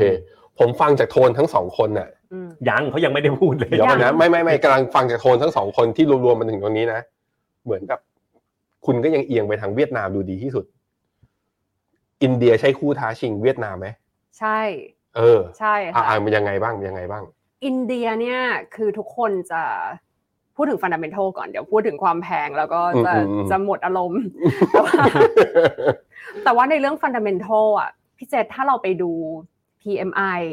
เนาะ อืม ดัชนีผู้จัดการฝ่ายจัดซื้อภาคการผลิตนะคะในขณะที่ทั้งโลกเนี่ยการผลิตเศรษฐกิจกำลังถดถอยใช่ป่ะคะ อืม แต่อินเดียเนี่ยเป็นประเทศเดียวที่ PMI เกิน 50อ่ะ ม ก็คือ 70 57 58อะไรเงี้ยก็คือเศรษฐกิจเนะยังขยายตัวได้ แล้วที่ดีก็คือว่าเศรษฐกิจอินเดียเนี่ยเขาขับเคลื่อนด้วยผู้บริโภคภายในประเทศ อืม แสดงว่าทั้งโลกเนี่ยจะส่งออกไม่ดีเอ่อยอดคำสั่งซื้อไม่มาอินเดียเนี่ยยังมีประชากร อืม ที่พี่เจษพูดถึงว่ามากที่สุดในโลก อืม แล้ว 35%เป็นคนวัยหนุ่มสาว อือฮึ แล้วมากกว่าครึ่งในนั้นเนี่ยเป็นคนที่อายุต่ำกว่า อืม 25 คือพร้อมที่จะแบบ เติบโตมีรายได้ urbanization มามาใช้จ่ายใช่ไหมคะ เพราะฉะนั้นเนี่ยเอ็มคิดว่าจุดแข็งของอินเดียก็คือว่าหนึ่งคือที่พี่เจะพูดถึงว่าโมดีเนี่ยคือเขาก็พยายาม อืม นำพา FDI เข้ามาสู่ในประเทศใช่ป่ะคะ ซึ่งพอเนี่ยเทคเอ่อที่เขาไปเยือนอเมริกาเนี่ยก็คือได้รับการต้อนรับแบบสมเกียรติมาก อืม มีแบบทีมคุกนั่งข้างๆ มีโจไบเดนนั่งตรงข้าม มีเอ่อโอ้โห CEO Microsoft Google แบบเต็ม เนอะ โต๊ะเลย อืม ใช่ไหมคะ เสร็จปุ๊บเราก็เห็นแล้วว่าอะไรจะเกิดขึ้นหลังจากนั้น อืม ก็คือ flow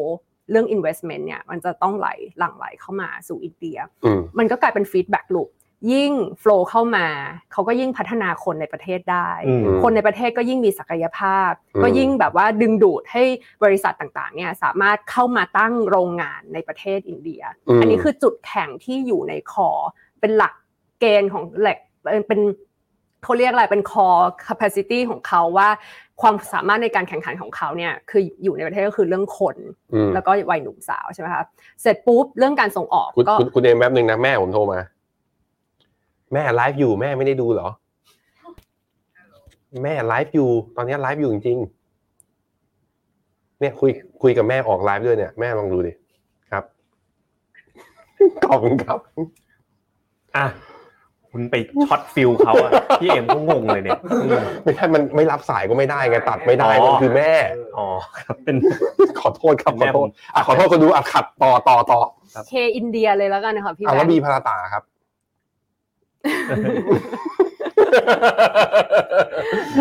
ก็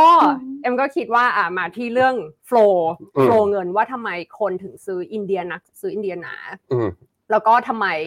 แพงแล้วถึงแพงอีก อืมอะไรอย่างเงี้ยนะคะ ส่วนหนึ่งเนี่ยที่เอ็มคุยกับผู้จัดการกองทุนที่อินเดียก็คือว่าอินเดียเนี่ยมันมีสิ่งที่เรียกว่า SIP systematic investment plan ใช่ไหมคะ ครับ ซึ่งพี่พวกพี่ก็น่าจะรู้จักอยู่แล้วคือแบบ คือมันคือการลงทุนสอนให้คนอินเดียลงทุน อื ทุ ม กๆเดือนในตลาดหุ้น อืม เพราะฉะนั้นเราจะเห็นว่าโฟลเงินที่หลั่งไหลเข้า พวกกองทุนภายในประเทศของอินเดียค่ะ อืม มันมาตลอดเลยเอ่อ buy on dip ตลอด น้ำมันแพงก็มีโฟลเข้ามาซื้อฝรั่งขายเมื่อต้นปีปีที่แล้วก็ยังมีโฟลจาก domestic เข้ามาซื้อ อืม แล้วเสร็จปุ๊บพอเดือน 3 ตอนเดือน 3 เดือน 4 ตอนเมษาเนี่ยนะคะ อืม พอต่างชาติเห็นว่าเงินเฟอ้อไม่ขึ้นต่อ เพราะว่าเงินเฟอ้อคือสิ่งที่น่ากลัวของอินเดียใช่ไหมแล้วก็เห็นว่าธนาคารกลางไม่ขึ้นดอกเบี้ยต่อ อาจจะ อืม พอสหรืออาจจะลดก็ได้ เดือนนั้นเนี่ยเราเห็นโฟลต่างชาติกลับเข้ามาซื้อ มันก็เลยยิ่งดันทั้งโฟลโดเมสติกทั้งโฟลฟอเรน อืม นะคะก็ทำให้อินเดียแพงแล้วแพงต่อ เสร็จปุ๊บมาดู valuation นะคะ ก็เอ็มก็ไปดูมาทุกแง่มุมแหละ ไม่ว่าจะเป็น PE ใช่ไหมคะ อืม e a r n i n g yield gap ทุก อือฮึ คนก็ก็บอกว่าแพง แล้วก็ถ้าไปเทียบกับ MSCI Asia ex Japan อ่ะมันก็มีพรีเมียมอยู่ค่อนข้างมาก ไม่ว่าจะเทียบกับอะไรก็คือแพง อืม แต่อย่างนี้จริงๆ เอ็มมีรูปหนึ่งแต่ว่าเอ็มไม่ได้ เสียดายว่ามันไม่เอาขึ้นไม่ทัน e a r n i n g ของอินเดียเนี่ยนะคะ อืม ตั้งแต่ปี 2020อะถ้าไปดูกราฟพี่แบงค์มันสตีปมากอะคือมันไม่ได้ขึ้นแบบค่อยๆขึ้นนะคะมันสตีปมากเพราะว่า อืม อะไร เพราะว่าในดัชนีของ Nifty หรือว่าดัชนีของ BSE เอ่อ BSC Sensex เนี่ย มันประกอบไปด้วย 30%คือกลุ่มแบงก์กลุ่มธนาคาร ใช่ ซึ่งหุ้นกลุ่มนี้เนี่ยถูก revise up ตั้งแต่ปี 2020 แล้วก็แบบพอหุ้นกลุ่มธนาคาร revise up ใช่ไหมคะ มันก็เลยทำให้ดัชนีแบบกำไรทั้งดัชนีเนี่ยแบบ revise up คือ revise up จากเศรษฐกิจที่แข็งแกร่ง แล้วก็ net interest income ยังเพิ่มขึ้น แล้วที่ผ่านมาเนี่ย RBI ขึ้นดอกเบี้ยก็เลยทำให้ยิ่งอ่อมรายได้ที่มาจากดอกเบี้ยส่วนต่างดอกเบี้ยก็ยิ่งเยอะใช่ไหมคะ อืม เพราะฉะนั้นเนี่ยค่ะมันก็เลยทำให้กำไรของหุ้นกลุ่มธนาคารเนี่ยเป็นตัวหนุนดัชนีของของอินเดีย อืม ค่ะ เพราะฉะนั้นสรุปก็คือว่ามุมมองของเคสเซตอะเรามองว่าเป็นนูโตรแต่เราโพสิทีฟสำหรับตลาดอินเดีย เรารู้ว่ามันแพง เรารู้ว่าซื้อที่จุดที่นิวไฮเนี่ยมันจะทำให้ Margin of Safety เนี่ยน้อยหรือว่า อืม แทบไม่มี เพราะฉะนั้นเราก็แนะนำว่าสำหรับคนที่ไม่มีเนี่ยเอ็มคิดว่าคนส่วนใหญ่ก็อาจจะไม่ค่อยมีนะ ก็อาจจะลองซื้อแบ่งไม้ แล้วก็น้ำหนักเนี่ยไม่เกิน 10%ของพอร์ต อืม ค่ะ ก็ต้อง อืม มีติดไปบ้างค่ะพี่เจษ นี่ เค ผม ลิ้ม พาไป เคลิ้มกันหมด กอง เคลิ้มกันหมด K อินเดีย อ่ะ นะ แล้วก็ถ้าสไตล์ฟินโนมิน่านะ เราผมอยู่ในหมวกฟินโนมิน่านะ อ่ะ เฮ้ยผมอยู่ K Asset นะวันนี้ ไปดูที่ B พารตะนะเปรียบเทียบกันไปเลย สดๆร้อนๆโอ้โหลุ้นเลยเนี่ย ไม่ลุ้นค่ะ ผลการดำเนินงาน พะว่ หนึ่ง เดูมแล้ว ปีย้อนหลังเฮ้ย ไม่ธรรมดา ใช่ค่ะ สามเดือนก็สูสีหกเดือนอ่ะดีพาราตาชนะ แต่หนึ่งปี เคอินเดียมา อินเดียช นะ นะ แล้วถ้าถ้ายาวๆสิบปีเนี่ยดีที่สุดเลย ต่างกันยังไงจุดเด่นของตัวเคอินเดียที่ต่างจากกองอื่น ไม่ใช่กองนี้นะหมายว่าต่างจากกองอื่นในตลาด อ่ะไปดู เพื่ ภา อ พ ฟอร์ ร แม วม นระยะยาวที่มาเพราะอะไรเพราะอะไร ลงในโกลแมน ใช่ Goldman อืม Sachs อ่านะครับ ใช่ค่ะ คือเอ็มว่าการที่ผู้จัดการกองทุนเนี่ยเขาก็เลือกถูกด้วย เลือกหุ้น อืม กลุ่มแบงค์ด้วยที่เมื่อกี้ อืม เอ็มเล่าให้ฟังว่ากำไรมาค่ะ แล้วนอกจากนี้เนี่ยเอ็มเห็นท็อป 10 โฮลดิ้งของเขาเนี่ยคือปกติก็จะเป็นชื่อหุ้นบริษัทอินเดียที่ขนาดใหญ่ แต่อันนี้เนี่ยขนาดไม่ได้ใหญ่มากก็คืออาจจะมีผสมหุ้นกลางแล้วก็หุ้นเล็กด้วย ก็เลยทำให้ผลตอบแทนมันอาจจะเอ่อเขาเรียกว่าอะไร resilient มากกว่า ไม่ได้กระจุกอยู่ในที่หุ้นใหญ่อย่างเดียวค่ะ โอเคโอเค มองขนาดเนี้ยผมฟังแล้วน้ำหนักคุณเอมดูลังเล ระหว่างเวียดนามกับอินเดียพอสมควร ไม่ลังเลจัดพอร์ตเลยพี่แบงค์ ไม่ให้เลือกเหมือนกันให้เลือกอ่ะจัดพอเดี๋ยวให้จัดว่ามี เอา อะไร แบบ บ้าง สองตัวเหมือนอันนะเมื่อคราวที่แล้วตัวล่างในหกสอง ค่ะ ตัวบนในสามศูนย์ นั่นมันหวย ก็นี่ไง ผมก็งง ขอสองตัวเหมือนกัน อ่ะขอสอง เรา ก บอ อก งขอสองกอง เขอสองกอง อ่ะขอสองกองอ่ะคุณ ค่ะ คุณเจษให้อะไรเอาเอาเอาตัวที่หนึ่งคุณเจษให้อะไร ลอง นี่คนนี้เขาจ้องเลย ลองอันดับหนึ่งลองอันดับหนึ่งคุณให้ะไร ลองอันดับหนึ่ง ลองอันดับหนึ่งได้แกกอ ลอง งอันดับหนึ่ง คิดไม่ทัน เอ๊ะ อันเลย หุ้นเอเชีย คุณเอเชียเอากองอะไรเอากองอะไรคุณเอากองอะไร อ่า เคเอเชีย เอเชียเทคนะคะ อะไร ช่วยกันหน่อย เอากอง เคเอเชีย กองหุ้นเอเชีย เคเอเชีย ถ้าเกิดอยากจะรู้ว่ากองไหนที่เราแนะนำเนี่ยไปที่เว็บฟินโนมิน่า ครับ นะแล้วก็ไปเลือกที่เนี่ยเราพาขายของเฉยเลย ไปที่หมวดกองทุนนะครับแล้วทุกคนก็จะมีกองยอดนิยม แล้วก็กองเด็ดที่เราชอบในแต่ละหมวดเลย อืม นะครับว่ากองที่เราชอบในแต่ละกองเนี่ยเราก็จะมีทีมคุณหยงนะ อืม ดูทั้งสัมภาษณ์ผู้จัดการกองทุนดูทั้งตัวไส้ในของกองทุนด้วยนะ อื ครั ม บ อืม อย่างหุ้นของตลาดเอเชียจริงๆก็มีหลายกองอยู่ไหนหาไม่เจอเลยมือสั่นละหุ้น อยู่ข้างล่าง เ อยู่ข้างล่างอยู่ข้างล่าง อยู่ข้างล่าง อยู่ข้างล่าง เอเชีย ผ แพ็ มเองนั่นแน่แน่ไง อ่าก็มีกองหลายกองที่เราแนะนำนะครับ โอเคอ่ะ อันนี้อันดับ ลองอันดับหนึ่ง ลอง ลองอันดับหนึ่งที่คุณเอ็มเสนอเข้าชิง เยว ได้ นะผม แก ขอให้เหตุผลหน่อยนิดนึงได้ห ไม่ไม่ให้ โอเค ครับผม ไปเลย คุณเอ็มครับ ได้ เวลาใกล้แล้วครับ ครับ ได้แค่สองอันใช่ป่ะคะ อ่ะให้ให้มาเอาตัวหนึ่งก่อนตัวรองอันดับหนึ่ง รองชนะ ยังไม่ใช่ตัวที่ที่สุด อืมเคอินเดีย อ้ายเขาเลือกเคเวียดนามอันดับหนึ่งคุณ อ่า อันนี้รู้รู้เลยใช่ไหม ใช่ ทำไมต้องทำไมเคอินเดียถึงน้อยกว่าเวียดนาม valuation แหละพี่ อืม แบงค์แต่ยังไง อืม เอ็มก็ชอบทั้งสองทั้งสองอัน โอ ค่ะ เค เอ็มชอบให้มันมี margin of safety ไว้ อืม อืม แต่ว่าก็ชอบทั้งสองอันก็เนี่ยแหละเคอินเดียแล้วก็เคเวียดนามค่ะ โอเคอ่ะอันดับหนึ่งคุณ ใจตรงกันแน่นอน เคเวียดนาม นี่เรามาทำอะไรตรงนี้อะเราเป็นส่ว เวี น ยดนาม เกิน เวียดนาม เวียดนามยังอันดับหนึ่งอยู่ อ๋อ อ่า โอเค อุ๊ย โอ้ยโอ้ย ทำไมเขาได้จับมือกันด้วยอ่ะทุกคนดูคนดูทำไมอ่ะ โอ้ย เขาอันดับหนึ่งเหมือนกันไง อ่าแต่ อ่า คุณเจษคุณเลือก principle ไม่ใช่เหรอ อะไรนะ principle วัน VNEQ นี้ ไม่เหรอ แบ่งใจให้เคเวียดนามหนึ่งวัน อ๋อโอเค ทั้งสองกองแหละ อ่าอ่าอ่า เพอร์ฟอร์แมนก็สูสี โอเค ครับ แล้วก็เวียดนามเคเวียดนาม ถ้า SSF เป็นอันดับหนึ่ง อืม อ่านะครับ งั้นไป asset class สุดท้าย ไม่ใช่ asset class หุ้นตัวสุดท้ายก่อนที่จะไปอีก อืม อีกเอกเรื่อง allocation ว่าคุณเอมมองยังไง ต้องคุยหน่อยหุ้นไทยเอาไงดี ขอโฆษณาหน่อยค่ะ วันนี้วันนี้ K Asset Facebook ค่ะ เราตอน 6 โมงนะคะ เราก็มีไลฟ์เรื่องหุ้นไทยค่ะ อืม ก็อยากให้เพื่อนๆไปฟังในนั้นค่ะ คุณเอมเป็นคนไลฟ์เองป่ะ ไม่ก็เป็นเอ่อพี่กิตแล้วก็พี่เมยผู้จัดการกองทุนหุ้นไทย อ่า นะคะ อืม ซึ่ง อืม ก็มุมมองเนี่ยเราก็ อืม คือว่าจริง ๆ หุ้นไทยเนี่ย เราก็มองว่าถ้าไม่มองการเมืองนะพี่ อื แบ ม ง ฮึ ค์ มันไม่มองได้ด้วยเหรอครับ ถ้าไม่มอง ถ้า อืม ไม่มองได้ด้วยเหรอครับ ไม่ได้แต่ถ้า แต่ถ้าไม่มองอ่าอ่าอ่า ถ้า ไม่แกล้งละ ฟันดัมเบลทัลนะคะ เรื่อ ค ง รับ เศรษฐกิจเรื่องการส่งออกเรื่องการท่องเที่ยวเนี่ย ครึ่งปีหลังไงก็ดูเดี๋ยวครึ่งปีแรก อืม ค่ะ อืม คือการท่องเที่ยวเดี๋ยวก็เข้าไฮซีซันยอดการส่งออกเนี่ยก็จะต้องดีขึ้นนะคะ ก็เป็นคล้ายๆสิ่งที่เกิดขึ้นกับเกาหลีใต้นะเอ่อเกาหลีใต้ก็จริงอยู่ว่า composition เขาไม่เหมือนกับไทย เขาเป็นเรื่องอิเล็กทรอนิกส์อะไรเยอะกว่านะคะ แต่ว่าเกาหลีใต้เนี่ย การส่งออกถึงแม้จะแย่แต่เริ่มแย่น้อยลงแล้วอ่ะ อืม เออก็เป็นสัญญาณที่ดีนะคะ เราก็มองว่าฝั่งประเทศไทยเนี่ยส่งออกน่าจะฟื้นได้ดีนะคะทีนี้เรื่องเรื่องการเมืองเนี่ยมันก็มีมีสายหลายซีนารีโอ ครับ ค่ะ ซึ่งถ้าสมมติเป็นเราไม่รู้เราควรพูดไหมอะแต่เราเราขอละไว้ โอเค ตรงเท่านี้ ได้ ละกัน ได้ ค่ะ ได้ผมเข้าใจคุณ เดี๋ยวผมพูดให้เอง ค่ะ เดี๋ยวผ ถ้าม แปลเป็นซี ให้ นารีโอที่คุณพิธาไม่ได้เป็นนายก แล้วก็ เอ้ยอย่าพูดอย่างนั้น เป็ ไม่ คุณเศรษฐาเป็นนายก ค่ะ เดี๋ยวพูดอย่างนั้นชี้นำก่อนเขาจะไม่กล้าพูดให้เขา อ่ะ พูดออกมาก่อนแล้วเรา โอเค ก็ค่อยไปแปล โอเค นะ ครั ฮะ บ พูดออกมาก่อน เพื่อไทย อ่า อืม บวกเอ่อมันก็มีหลายซีนารีโอใช่ไหมมันก็ อืม มีเพื่อไทยบวกก้าวไกล กับพวกกับเพื่อไทยสลับขั้ว ใช่ อืม ค่ะ อือฮึ ก็ถ้าสมมติว่ายังไงเพื่อไทยเป็นแกนนำเนี่ยเราก็ อืม มองว่านโยบายต่างๆ น่าจะเอ่อมีผลลบกับตลาดทุนน้อยลง อืม อืม อืม แล้วก็เรื่องเรื่องที่เรากลัวกันเรื่องออมทุนนิยมอะไรเงี้ย อืม เอ่อหุ้นเราเห็นหุ้นหลักๆ ต่างๆ ที่ที่ปรับตัวลงมา ครับ ถ้าเพื่อไทยมาเอ่อก็คิดว่าเนี่ยค่ะผลลบต่อหุ้นเหล่านั้นน่าจะน้อยลง อืม ค่ะ อืมอืม ก็ถ้าเป็นสูตรนี้ก็จะดีกับตลาดหุ้นไทย แล้วซื้อไหมถ้าเป็นอย่างนี้ เอ็มจริงๆ KSN เอาเชียซื้อไปตั้งแต่ตอน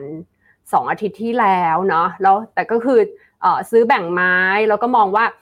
เอ่อให้ดูซีนารีโอก่อนว่าจะออกมาเป็นยังไง แต่ว่าเราก็มองว่าสิ้นปีเนี่ยดัชนีอยู่ที่พันหกห้าสิบ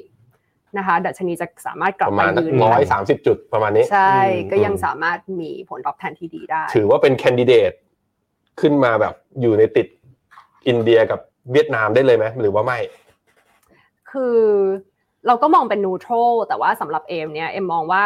โอกาสเนี่ยอยู่ต่างประเทศ อืม มากกว่าในประเทศไทย ครับ ถ้าเราลองมอง EPS ระยะยาว เราก็จะเห็นว่า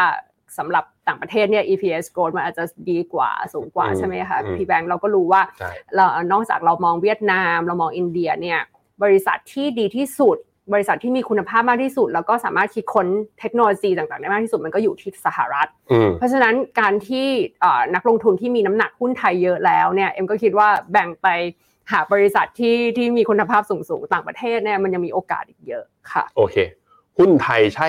แคนดิเดตของคุณไหม ว่าน่าเข้าไหม ไปดู ณช่ว ก ง ราฟ นี้ ก่อน เอาอีกละ พี่เจอตลอดพี่เจอตลอด ตกลงคุณเป็นคอนทราเลียนจริงไหมเนี่ยคุณเป็นสายกราฟแล้วเหร ก็ อ ต้องดูก่อนว่า คอนเทนเล่นก็คือเราจะชอบซื้ออะไรที่มันแบบสวนทางกับชาวบ้าน อ่ะนี่หน้าส่วนไหมอ่ะเนี่ยกราฟมันดูเป็นไซด์เวย์ดาวน์นะ ก็ดูดูดูมันลงมา อืม ใช่ไหมแต่ว่าเงื่อนไขของผมคือมันต้องเป็นอะไรที่เราเห็น prospect อืม เห็น fundamental ด้วย ซึ่งผมว่า short term อ่ะมันมีโอกาส เพราะว่าอันนี้เราเราวิเคราะห์กันอ่ะอ่ะกราฟกราฟลงได้แล้วนะอ่าตัว short term เนี่ยเราวิเคราะห์กันบนภาพการเมืองเนาะ อืม แล้วเหมือนอย่างที่คุณเอมพูดเมื่อสักครู่อะเราไม่ได้แบบพูดว่าว่าเราไบแอสไปที่ข้างไหน แต่ว่าถ้าดูจากการวิเคราะห์ของผมนะเอ่อในครั้งสองครั้งต่อไปที่จะมีการโหวตอะนะครับ ไม่ว่าจะเป็นโหวตเป็นแคนดิเดตของพรรคเพื่อไทย แต่จับมือกับก้าวไกลก็ยังเป็นไปได้นะครับ ว่าทางสวก็อาจจะยังไม่ยกมือให้ อืมอืม เพราะฉะนั้นเนี่ยอ่าตอนจบก็มีความเป็นไปได้ไม่น้อยที่อ่าพักเพื่อไทยอาจจะย้ายขั้วทางคุณพิธาเองก็ออกมาแสดงสปิริตแล้วว่าเขาพร้อมว่าถ้าเกิดเขาจัดตั้งไม่ได้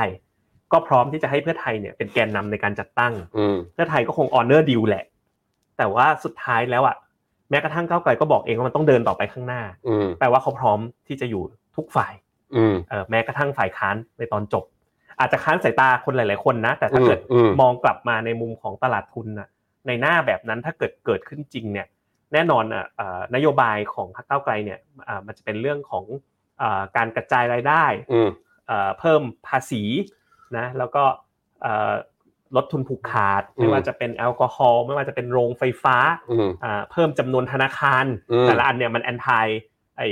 แคปิตอลิซึมนะเอา อื ต ม รงๆ เพราะฉะนั้นเนี่ยเอ่อถ้าออกหน้านั้นเนี่ยช็อตเทอมอ่ะน่าจะมีโอกาสฟื้นตัว แต่ถามว่ามีเดียมทูลองเทอมเนี่ยอีเวนต์เป็นคอนเทเรียนก็ไม่ได้เห็นว่าเหมือนคิดแค่คุณเอมว่าแบบพื้นฐานยาวๆเนี่ย ที่ โกร อื่นดดีกว่า โกรดมันที่อื่นดีกว่า อืม เอออย่างเวียดนามหรือเอเชีย ที่เรื่องเอเชียเอ็กซ์เจแปนเมื่อสักครู่เห็นไหมได้พูดจนได้ก็ เพราะว่ามันมีองค์ประกอบของจีนอยู่ด้วยส่วนหนึ่งสัก ม 40%โดยประมาณเนาะแล้วก็อินเดียก็มี อืม เกาหลีที่ชอบก็มี อ่า มันรวมรวมๆกันมา อ่า แล้วก็มันมันมันมันก็อยู่ในสายย่อระดับหนึ่ง โอ นะ เค รับ โอ ครั เค บ พอเห็นภาพ คุณเอมพูดคำว่า neutral คือปรับจาก underweight เป็น neutral ในหุ้น มาเนี่ยผมได้ยินมาทั้งชั่วโมงเลย อะไรที่ overweight ในฐานะของการทำ asset class นะตอนนี้ จริงๆ ในในหุ้นเนี่ยในอ่าเดี๋ยวเอ็มขอเอาอันนี้ขึ้นนะคะเดี๋ยวสักครู่ อุตสาห์ทำสไลด์มาได้ขึ้นก็ดีนะ ใช่ขอขอขึ้นอันหนึง ไม่เป็นไร ทำมา คือ ส ตออน ง นี้ ร้อย ทีทีมงานมองค้อนอยู่ว่าฉันทำมาตั้งเย อะทำไมไม่ขึ้น ทำมาประมาณสองร้อยสไลด์อืม สองร้อย ได้ขึ้น สไลด์ ตอนจบ อ่ะ ใช่ อ่ะอ่ะ สักครู่นะคะ ก็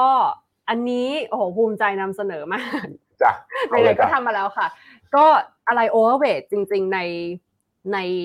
asset class เนี่ยเราชอบ fixed income อืม เรายังเล่นธีม peak Fed high Fed pause นะคะแล้วก็เนี่ยมีโอกาสที่จะสะอาจจะมีโอกาสที่จะแบบลดดอกเบี้ยแต่ไม่ได้เร็วนักนะคะ อืม แต่สุด อืม ท้ายเนี่ยไม่ว่าจะเป็นซีนารีโอไหนเนี่ยมันมัน positive สำหรับ fixed income อืม นะคะเพราะฉะนั้นเราก็ยังแนะนำกอง Fixed Income อยู่นะคะ ซึ่งเคสเสร็จเนี่ยเรามีกอง Fixed Income เยอะมากเลยนะคะเดี๋ยวเอ็มจะเอาให้ดูนะคะ อันนี้เป็น อืม แค่ อืม ส่วนหนึ่งเท่านั้นเองนะ สมมติว่าคนที่ชอบเอิ่มระยะสั้นๆเนี่ยก็ K-Cash ซึ่งเป็นที่รู้จักกันอยู่แล้วนะคะ อือฮึ แต่ว่าถ้าสูตรคนที่อยากไปต่างประเทศนะก็มี KSF Plus นะคะ ซึ่งเป็นระยะเวลาการลงทุนแค่ 3-6 เดือนเท่านั้นเอง อืม ให้ผลตอบแทนที่ดีกว่าเงินฝากนะคะ หรือว่า KFIX Plus ก็ 1 ปีนะคะ ถือไม่ไม่ได้ยาวมากแต่ว่าให้ผลตอบแทนที่ดีกว่าเทอมฟัน ครับ นะคะ ก็ อือฮึ ลองพิจารณาดูได้ อันนี้ก็เป็นสิ่งที่ที่เราชอบแล้วเราเชียร์มาตลอดก็คือตราสารหนี้ค่ะ โอเค คุณเจษกองตราสารหนี้เราก็เหมือนจะแนะนำตั้งแต่ต้น เห ปี มือนเหมื นะ อนเดิม เอายังเอาอยู่ คุณเอายังเอาอยู่ไหม รักไม่ยอมเปลี่ยนแปลง อือหือปากเหม็นพอดีไม่เปลี่ยนแปลงเลย กองไหนกองไหนเราแนะนำกองไหนเราอ่ะ ยูจิสกีดเอ็น ยังถือต่อ ยังถือต่อ มีอยู่ซื้อเพิ่มไหม ซื้อ ได้ ลงทุนได้หรือจริง ๆ กองอ่าของของกสิกร global bond กองอะไรนะ เอ่อมีหลายกองค่ะ มี อ่า K KGB อ่า นะคะ โอ้ แล้วก็ ฟังดู ถ้า เห ส มือมม น ติ แบ เป็ บ น หน่วยสืบราชการลับ เออเออใช่ KGB เออเออเออเออ รัสเซียรัสเซีย KGB นะ แล้วถ้าสมมติ asset allocation แล้วก็มี K เอ่อ KG income KG นะคะ อืมอืม ค่ะ อืมอืม แต่คือ global bond โดยรวมเนี่ยยูมันอยู่ที่ running yield แบบโอ้โหกองมันขึ้นไป 6% 7%เเพราะฉะนั้นเป็นอะไรที่ยังน่าลงทุนยาว อืมโอเคโอ้โหวันนี้ได้ครบทุก asset class เลย ๆอ่า คุณเอมเนี่ยกองหนึ่งในดวงใจคือเคเวียดนาม K เวียดนาม รองลงมาคือ K อินเดีย เค ค่ะ อินเดียเคอินเดีย อืม ส่วนคุณเจษคือเคเวียดนาม และ principal VNEQ อ่าคู่กัน คู่ คุ กั ณ น กลัวทำไมคุณกลัวใครโทรมากดดันเหรอ ไม่เราอยู่ในน้ำฟิโนมิน่าไง เราเห็น อ๋อ ตรงแต่ว่าเคเวียดนามก็เป็นกองท็อปพิกเราจริง อ่ะ ๆ เป็นความจริง แล้วก็กองที่สองเนี่ยเป็นเอ เอเชีย เชีย หุ้น เอ เอเชี เชีย ย ก็ไปดูในฟันท็อปพิกเมื่อกี้ ใช่ บอก ใช่ใช่ แย้มๆออกมาหมดแล้ว ครับ อ่าตัวที่บูอีกอันหนึงเหมือนกันก็คือ เรามองคุณมองเรทน่าจะใกล้พีคแล้ว อืม ก็คือ global bond global bond คุณเอมมองเหมือนกัน ไม่ใช่ global bond ดอลลาร์บอลอะเอาง่ายๆ ดอลลาร์ มี บอล ดอลลาร์บอลแล้วเนี่ยทางนี้เมื่อกี้บอล ดอลลาร์บอล อะไร คือ global bond นั่นแหละ เพราะว่าส่วนใหญ่มันสกุลดอลลาร์ KGB โอ้โหกองกอง ได้หมดได้หมด ได้หมดค่ะ อืม KGB KSF KSF plus เยอะเยอะมากค่ะ อืม K plan หนึ่งก็ยังสามารถซื้อได้เพราะมันเป็นพวกแบบ asset allocation แล้วก็ อืม มีเอ่อพวก fixed income อยู่เยอะค่ะสำหรับ K plan หนึ่งนะคะ K อือ plan ฮึ สองก็จะมีหุ้นขึ้นมาบ้างค่ะ อือฮึโอเค จีนทั้งสองคนบอกไม่ขาย อืม ซื้อไหนก็ยังไม่ได้อยู่ในท็อปแรงแต่ว่าใน allocation ก็มีได้ ค่ะ เวลาคุณเอมบอกแนะนำเมื่อกี้บอกว่าเออกองเคเชน่าก็ยังถือได้ทำไมพอออกจาก พอเป็นคุณเอมเอ่ยแล้วแบบอืมผมน่าถือจังเลยอะแต่พอคุณเจษบอกให้ถือเนี่ยผมเดือดแต่อยากขายทิ้ง ไม่รู้เป็นไร หุ้นไทยหุ้นไทยเมื่อกี้ทั้งสองคนบอกเหมือนกันว่า ครับ คือการ diversify ไปต่างประเทศ ใช่ หา earning growth หาอะไร อืม โอกาสข้างนอก อาจจะมีถึงแม้หุ้นไทยจะมี upside ก็แล้วแต่อ่ะท่านโปรดิวเซอร์หยิบคอมเมนต์อันนั้นออกมาหน่อย ก่อนจะคอมเมนต์นะ ว่า เนี่ยดูกันอยู่เกือบพันคนละ อืม แปดร้อยกว่าคนนะ อืม ใครชอบไลฟ์สไตล์วันนี้นะ เชิญแขกรับเชิญนะ ช่วยพิมพ์หนึ่งกดบวกหนึ่งพิมพ์หนึ่งหรือส่งอีโมจิน่ารักน่ารักเข้ามาในคอมเมนต์แล้ว มา ก็ ส่งอีโมจิความรู้สึกของคุณหลังจากดูไลฟ์ตอนนี้มาหน่อย แล้วก็ขอ ว่า นิด รู้สึ นึ ก ง ยังไงบ้าง นะครับ ก็ช่วยกันขอคนละหนึ่งไลค์ อืม แล้วก็กดแชร์วันนี้กดไลค์มาเป็นร้อยแล้วนะครับ ขอนะ800กว่าท่านนะ ช่วยกัน อ่ะผ ก ม ด กดด้วยอ่ะ กดไลค์ให้หน่อยนะครับในในให้กำลังใจทีมงานนิดนึงเผื่อเราจะได้นะเชิญคุณเอ็มมาออกรายการกับ แล้ เรา ว อี ก็ ก ถ้าท่านเป็น selling agent หรือบลจที่ดูเราอยู่ตอนนี้ ครับ ตอนนี้เราเปิดรับแล้วตลาดไม่ดีคือ ท่านฟันเมเจอร์อยากมานั่งนี้ อืม เรารับแต่คิดค่าโฆษณา ไม่มี อ๋อไม่มี พูดเล่น ไม่มี ไม่มี อย่างวันนี้ก็คือต้องจ่ายค่าโฆษ ณา ไม่มีนะครับฟิโนเมนาเรายังเหมือนเดิม ไม่มีการเก็บค่าโฆษณาใดๆนะค อ่ะ รับ โอเคอ่ะหยิบคอมเมนต์มาให้หน่อยฮะ เอาเป็นคอมเมนต์ที่เชียร์พี่เอก่อนละกัน อ่ะมามามา มีคอมเมนต์ด่าเอ็ม โอ้เมื่อกี้ขอกดไลค์นี่ทะลุไปอีกหลายสิบไลค์เลย อื เห็ ม นกับตาเลยปุ๊บปุ๊บปุ๊บปุ๊บปุ๊บ โอ้โหหัวใจมาเต็มเลยเป็นหัวใจแบบสวิตเซอร์แลนด์ด้วย เนี่ยเขาเป็นหัวใจสวิตเซอร์แลนด์ อ๋อ เดี๋ยวพี่เอลองอ่านได้นะครับเนี่ยติดตาม ติดตามคุณเอมตั้งแต่ BBL AM เขินจัง ไม่ต้องเขินไม่ต้องเขิน แสดงว่าแฟนตัวจริง อ่ะอันนี้มีคำถามมาถามพี่เอมนะครับนี่ฮะ เออ มีการแบบว่า many management แบบไหน ส่วนตัวลงทุนสไตล์ไหนอะไรยังไงบ้าง เออ ม น่าสนใจ น่าสน น่า ใจ สนใจ น่าสนใจ อ่าตอบเลย ส่วนตัวลงทุนแบบมี margin of safety ค่ะ อือฮึ แล้วก็พยายามดู valuation พยายามหาสิ่งที่เอ็มว่าสุดท้ายนะ ไม่ว่าจะเป็นหุ้น growth หุ้น value หุ้นอะไรก็ตามเนี่ย มันกลับมาที่ว่าเราสามารถประเมินมูลค่าได้หรือเปล่า แล้วเราซื้อได้ถูกกว่า fundamental หรือเปล่า อืม ค่ะก็ส่วนตัวเป็นอย่างนั้น แล้วก็เรื่อง Money Management เนี่ยเอ็มเป็นคนจดว่าวันๆเนี่ยเอ็มใช้อะไรนะ เออ จด อย่าง ราย เช่น การเมื่อกี้ ค่าใช้ ที่แบ จ่าย บ ตัวเอง ที่เมื่อกี้เอ็มเลี้ยงข้าวพี่เจษอะ ไม่ใช่ อ๋อ นะ เดี๋ยวเดี๋ยวผมเป็นคน รูด ขอบคุณค่ะ ก็คือพยายามแบบดูค่าใช้จ่ายอะค่ะ อ่า ค่ะ แล้วก็ จดจดบันทึกรับจ่ายตัวเองทุกวัน ใช่ใช่ ไอ้ยา ค่ะ สุดยอด แล้วเราจะได้รู้ว่าเงิน อืม เราไปอยู่ที่ไหนแล้วก็ อืม อืมค่ะ ครับ เออ ครับ ดี ดี นี่เขา ดี บอกว่าพี่พี่แบงค์ถามว่าวันนี้คนดูมาทำอะไรกันเยอะแยะแล้วเนี่ยเขาตอบมา มาฟังคนจีบกัน อืมนะ หมายถึงผมกับเจ๊แต่เหรอ เรามาทำอะไรตรงนี้น้องเฟิร์นค่ะ ต่อครับนี่ เอา โอ้ ไม่ โห ดี ทำไมนี่ไม่กล้าอ่าน คุณเลดี้กาก้าคุณอย่าทำแบบนี้ ไม่อันนี้ถามเฉยๆ คุณอย่าทำแบบนี้ ถ้าใครสักคนจะไม่อยู่ตรงเนี้ย ควรจะเป็นผม อ่ะ ให้ผมได้พัก ใน บ้าง จังหวะนี้แล้วเนี่ย ประกาศออกไลฟ์เลยแล้วกันเรื่องคุณหยง เฮ้ยเขาไม่ได้อยากหรือเปล่า เขาไม่อยาก อะไรนะ หรือเปล่าเขาไม่อยากหรือเปล่า คุณ อ่า คุณห้องให้เกียรติ privacy PDPA เขา ไม่ ด้วย ทันแล้วล่ะ พูดมาถึงขนาดนี้เดี๋ยวคนตกใจ อ่ะ วันนี้มีข่าวดี ข่าวดี ก็คือคุณหยงนะ ได้งานใหม่ นะ ไม่ใช่ ไม่ใช่ คุณหยงน่ะเพิ่งได้ลูกสาว เย้ ลูกคนที่สองอ่ะปรบมือนะครับปรบมือยินดีด้วย ขอ คุณหย ให้ ง ลูกสาวแข็งแรงขอให้ ใช่ คุณแม่นะ แบบว่าแข็งแรง แข็งแรง อ่ะคุณหยงก็ไหนๆก็ลูกสาวก็เกิดเกิดมาแล้ว แข็งแรงแล้วพรุ่งนี้ก็มาทำงานได้เลยนะครับ เขาขอให้ให้เขาลาเลี้ยงลูกสักสองสามวันก่อน โเค ใช่โอ้ผมลุ้นตั้งแต่เช้าจนเมื่อกี้ก่อนไลฟ์ทนไม่ไหวโทรไป อ่า อ่า อ่า คนดูแสดงความยินดีกับคุณหยงเข้ามาหน่อย เราจะได้ ใช่ แคปคอมเมนต์เอาไปให้พี่หยงเขานะ ครับ โอเค ไม่มีคำว่า privacy ไม่มีที่ฟิโน มิน่า คุณ ขออนุญาตเขาหรือยังเนี่ยคุณเนี่ย ไม่ทันแล้วเกือบจะบอกชื่อแล้วเนี่ย อ่าอ่าอ่า ครับ อ่ามีคอมเมนต์ไหนอีก คอมเมนต์สุดท้ายก่อนที่จะเข้าคำถามในเรสเมนแล้วกันเขาพิมพ์มา โอ้ขอบคุณค่ะ ยังไงเราก็สวยที่สุดในรายการ อ่า อืม เอ้ยพูดอย่างนี้ไม่ได้นะ เดี๋ยวเอาอีกคนหนึ่งอยู่ข้างหลังกล้องเอาเข้ามาด้วย เออ มามา อันนะโอเคอ่ะมี investment view น่าจะได้อีกพักประมาณสองสามคำถาม สอบถามคำถามได้ไม อ่ะให้ห้าเลยแล้วกัน อ่ะอ่ะมามายาวๆมายาวๆมา อ่ะเดี๋ยวผมช่วยแล้วกันถ้าเป็น อ่ะคุณ investment คุณ view จิ้มมาเลย นะ คุณจิ้มมาเลย อ่ะเพราะบางอันบางอันแบบว่าเผื่อหลุดหลุดหลุดเฟรมไปเยอะเหมือนกันนะครับอ่ะผมเอาจากล่างขึ้นบนแล้วกันนะ เพราะว่าวันนี้คำถามกับคอมเมนต์มันแบบเยอะมากๆนะครับเอาตอนนี้ยินดีกับคุณหยงกันเต็มเลยโอ้โห อืม วันนี้เป็นวันแบบคอมเมนต์เป็นประวัติศาสตร์นะ ใครยินดีกับคุณหยงกดไลค์คนละหนึ่งไลค์นะครับให้กับคลิปนี้ เขากดไปแล้วเดี๋ยวเขากดอีกทีมันจะเอาไลค์อีก เฮ้ยอย่าอย่าอย่า เแล้วเอย่อา อก ดสองที อะไรของคุณเนี่ย เคชัยนา ครับ เคชัยนามีคำถามกับเคชัย อื นา ม เขามี loss แล้วก็เป็นท็อปพิกของ อืม ฟิโนเมนาด้วย อยู่กับเราเนี่ยก็เป็นพันล้านนะ อืม ใช่ ไปยังไงกันต่อดีคุณเอม กับเคชัยนา มุมมองเดียวกันกับที่เมื่อกี้เอ็มพูดถึงหุ้นจีนค่ะ อืม เอ็มเชื่อว่า เอางี้นะพี่เจษคือเราเราถือจีนเนี่ย เราคิดว่าเราถือยาวอยู่แล้วใช่ปะคะ เสร็จปุ๊บเราก็มามองว่าตอนปี 2018 เนี่ยสิ่งที่เขาทำเนี่ยคืออะไรคือพยายามที่จะ de-risk อืม de-leverage แล้วก็พยายามจะควบคุมบริษัทเทคบริษัทอะไรก็ตาม เขาทำอย่างเงี้ยมาตลอด 5 ปีพยายามที่จะไม่ให้มีการกระตุ้นเศรษฐกิจที่เยอะเกินไป ไม่ปล่อยสินเชื่อเยอะเกินไป อืม ไม่ปล่อยสภาพคล่องเยอะเกินไป ครับ เนี่ยทำสิ่งนี้เนี่ยผลเนี่ยมันกำลังออกก็คือว่า GDP ก็ไม่ได้เติบโตเยอะ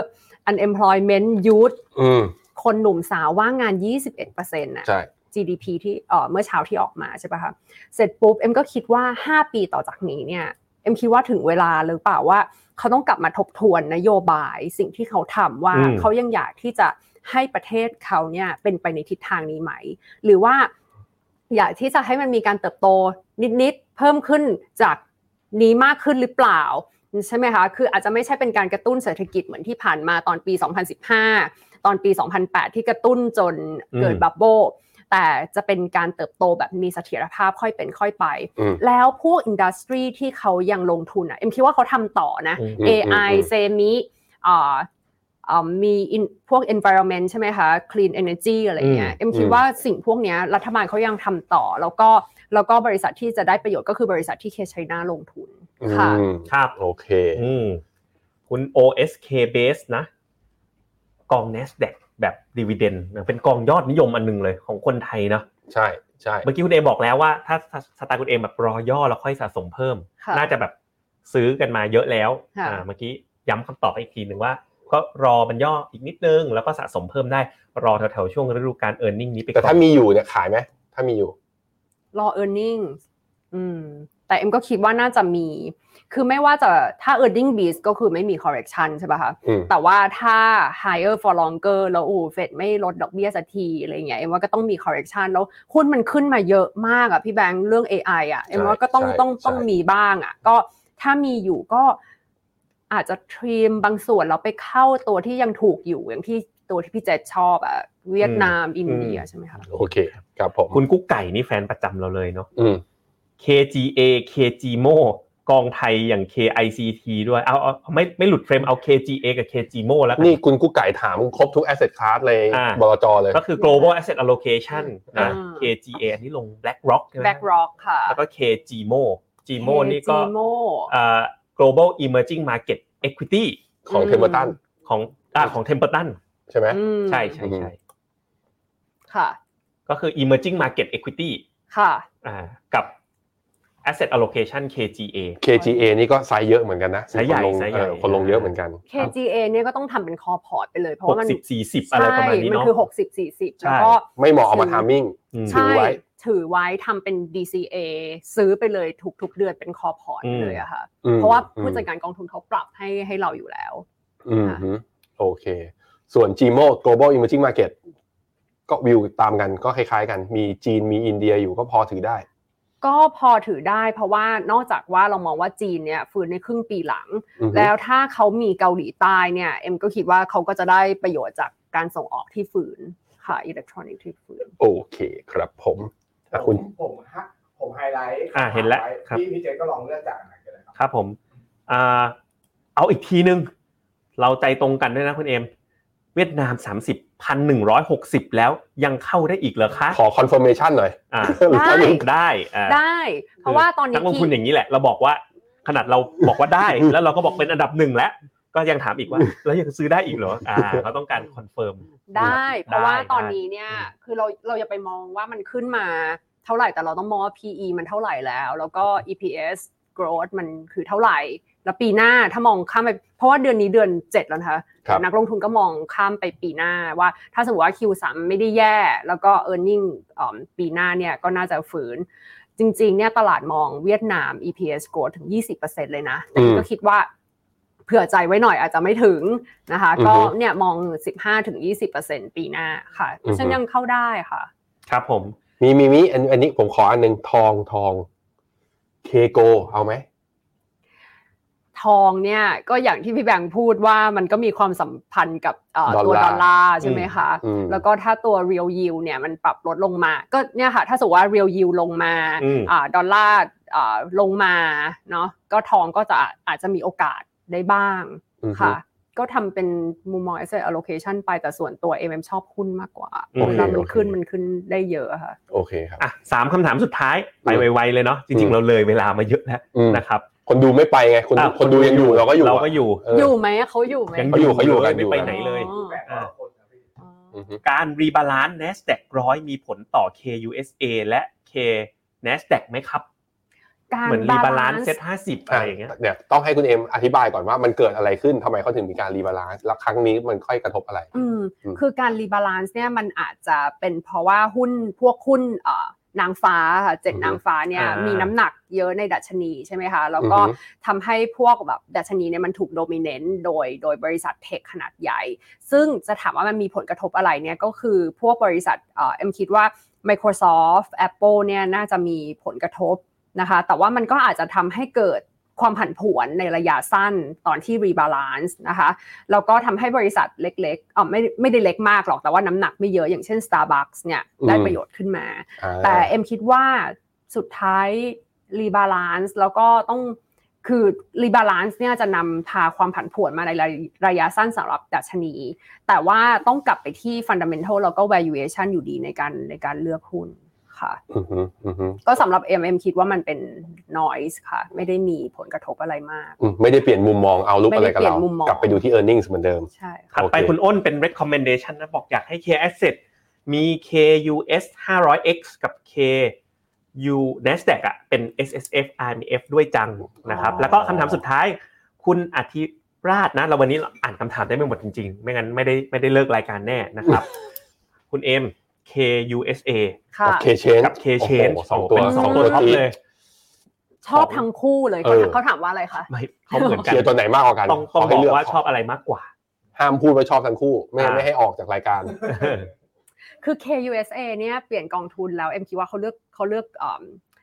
เขาเลือกหุ้นได้ดีนะ อืม Nvidia เนี่ยอยู่ในท็อป 10 ของเขามามานานแล้วอะค่ะ อืม เออเป็นอันดับหนึ่งเลยแล้วนอกนั้นก็มี Microsoft แล้ว KUSA เนี่ยไม่ใช่เป็นหุ้นโกรดที่มีแต่เทคอะค่ะแต่ตอนเนี้ยคือกระจายไปที่เฮลท์แคร์ก็มี อืม นะคะแล้วก็มีเซกเตอร์อื่นๆ ด้วย consumer discretionary อะไรเงี้ยเพราะฉะนั้นกลายเป็นว่าแต่ก่อนที่ KUSA จะแบบเป็นหุ้นโกรดเยอะ แต่ว่าตอนเนี้ยก็ค่อนข้างที่จะ diversify แล้วก็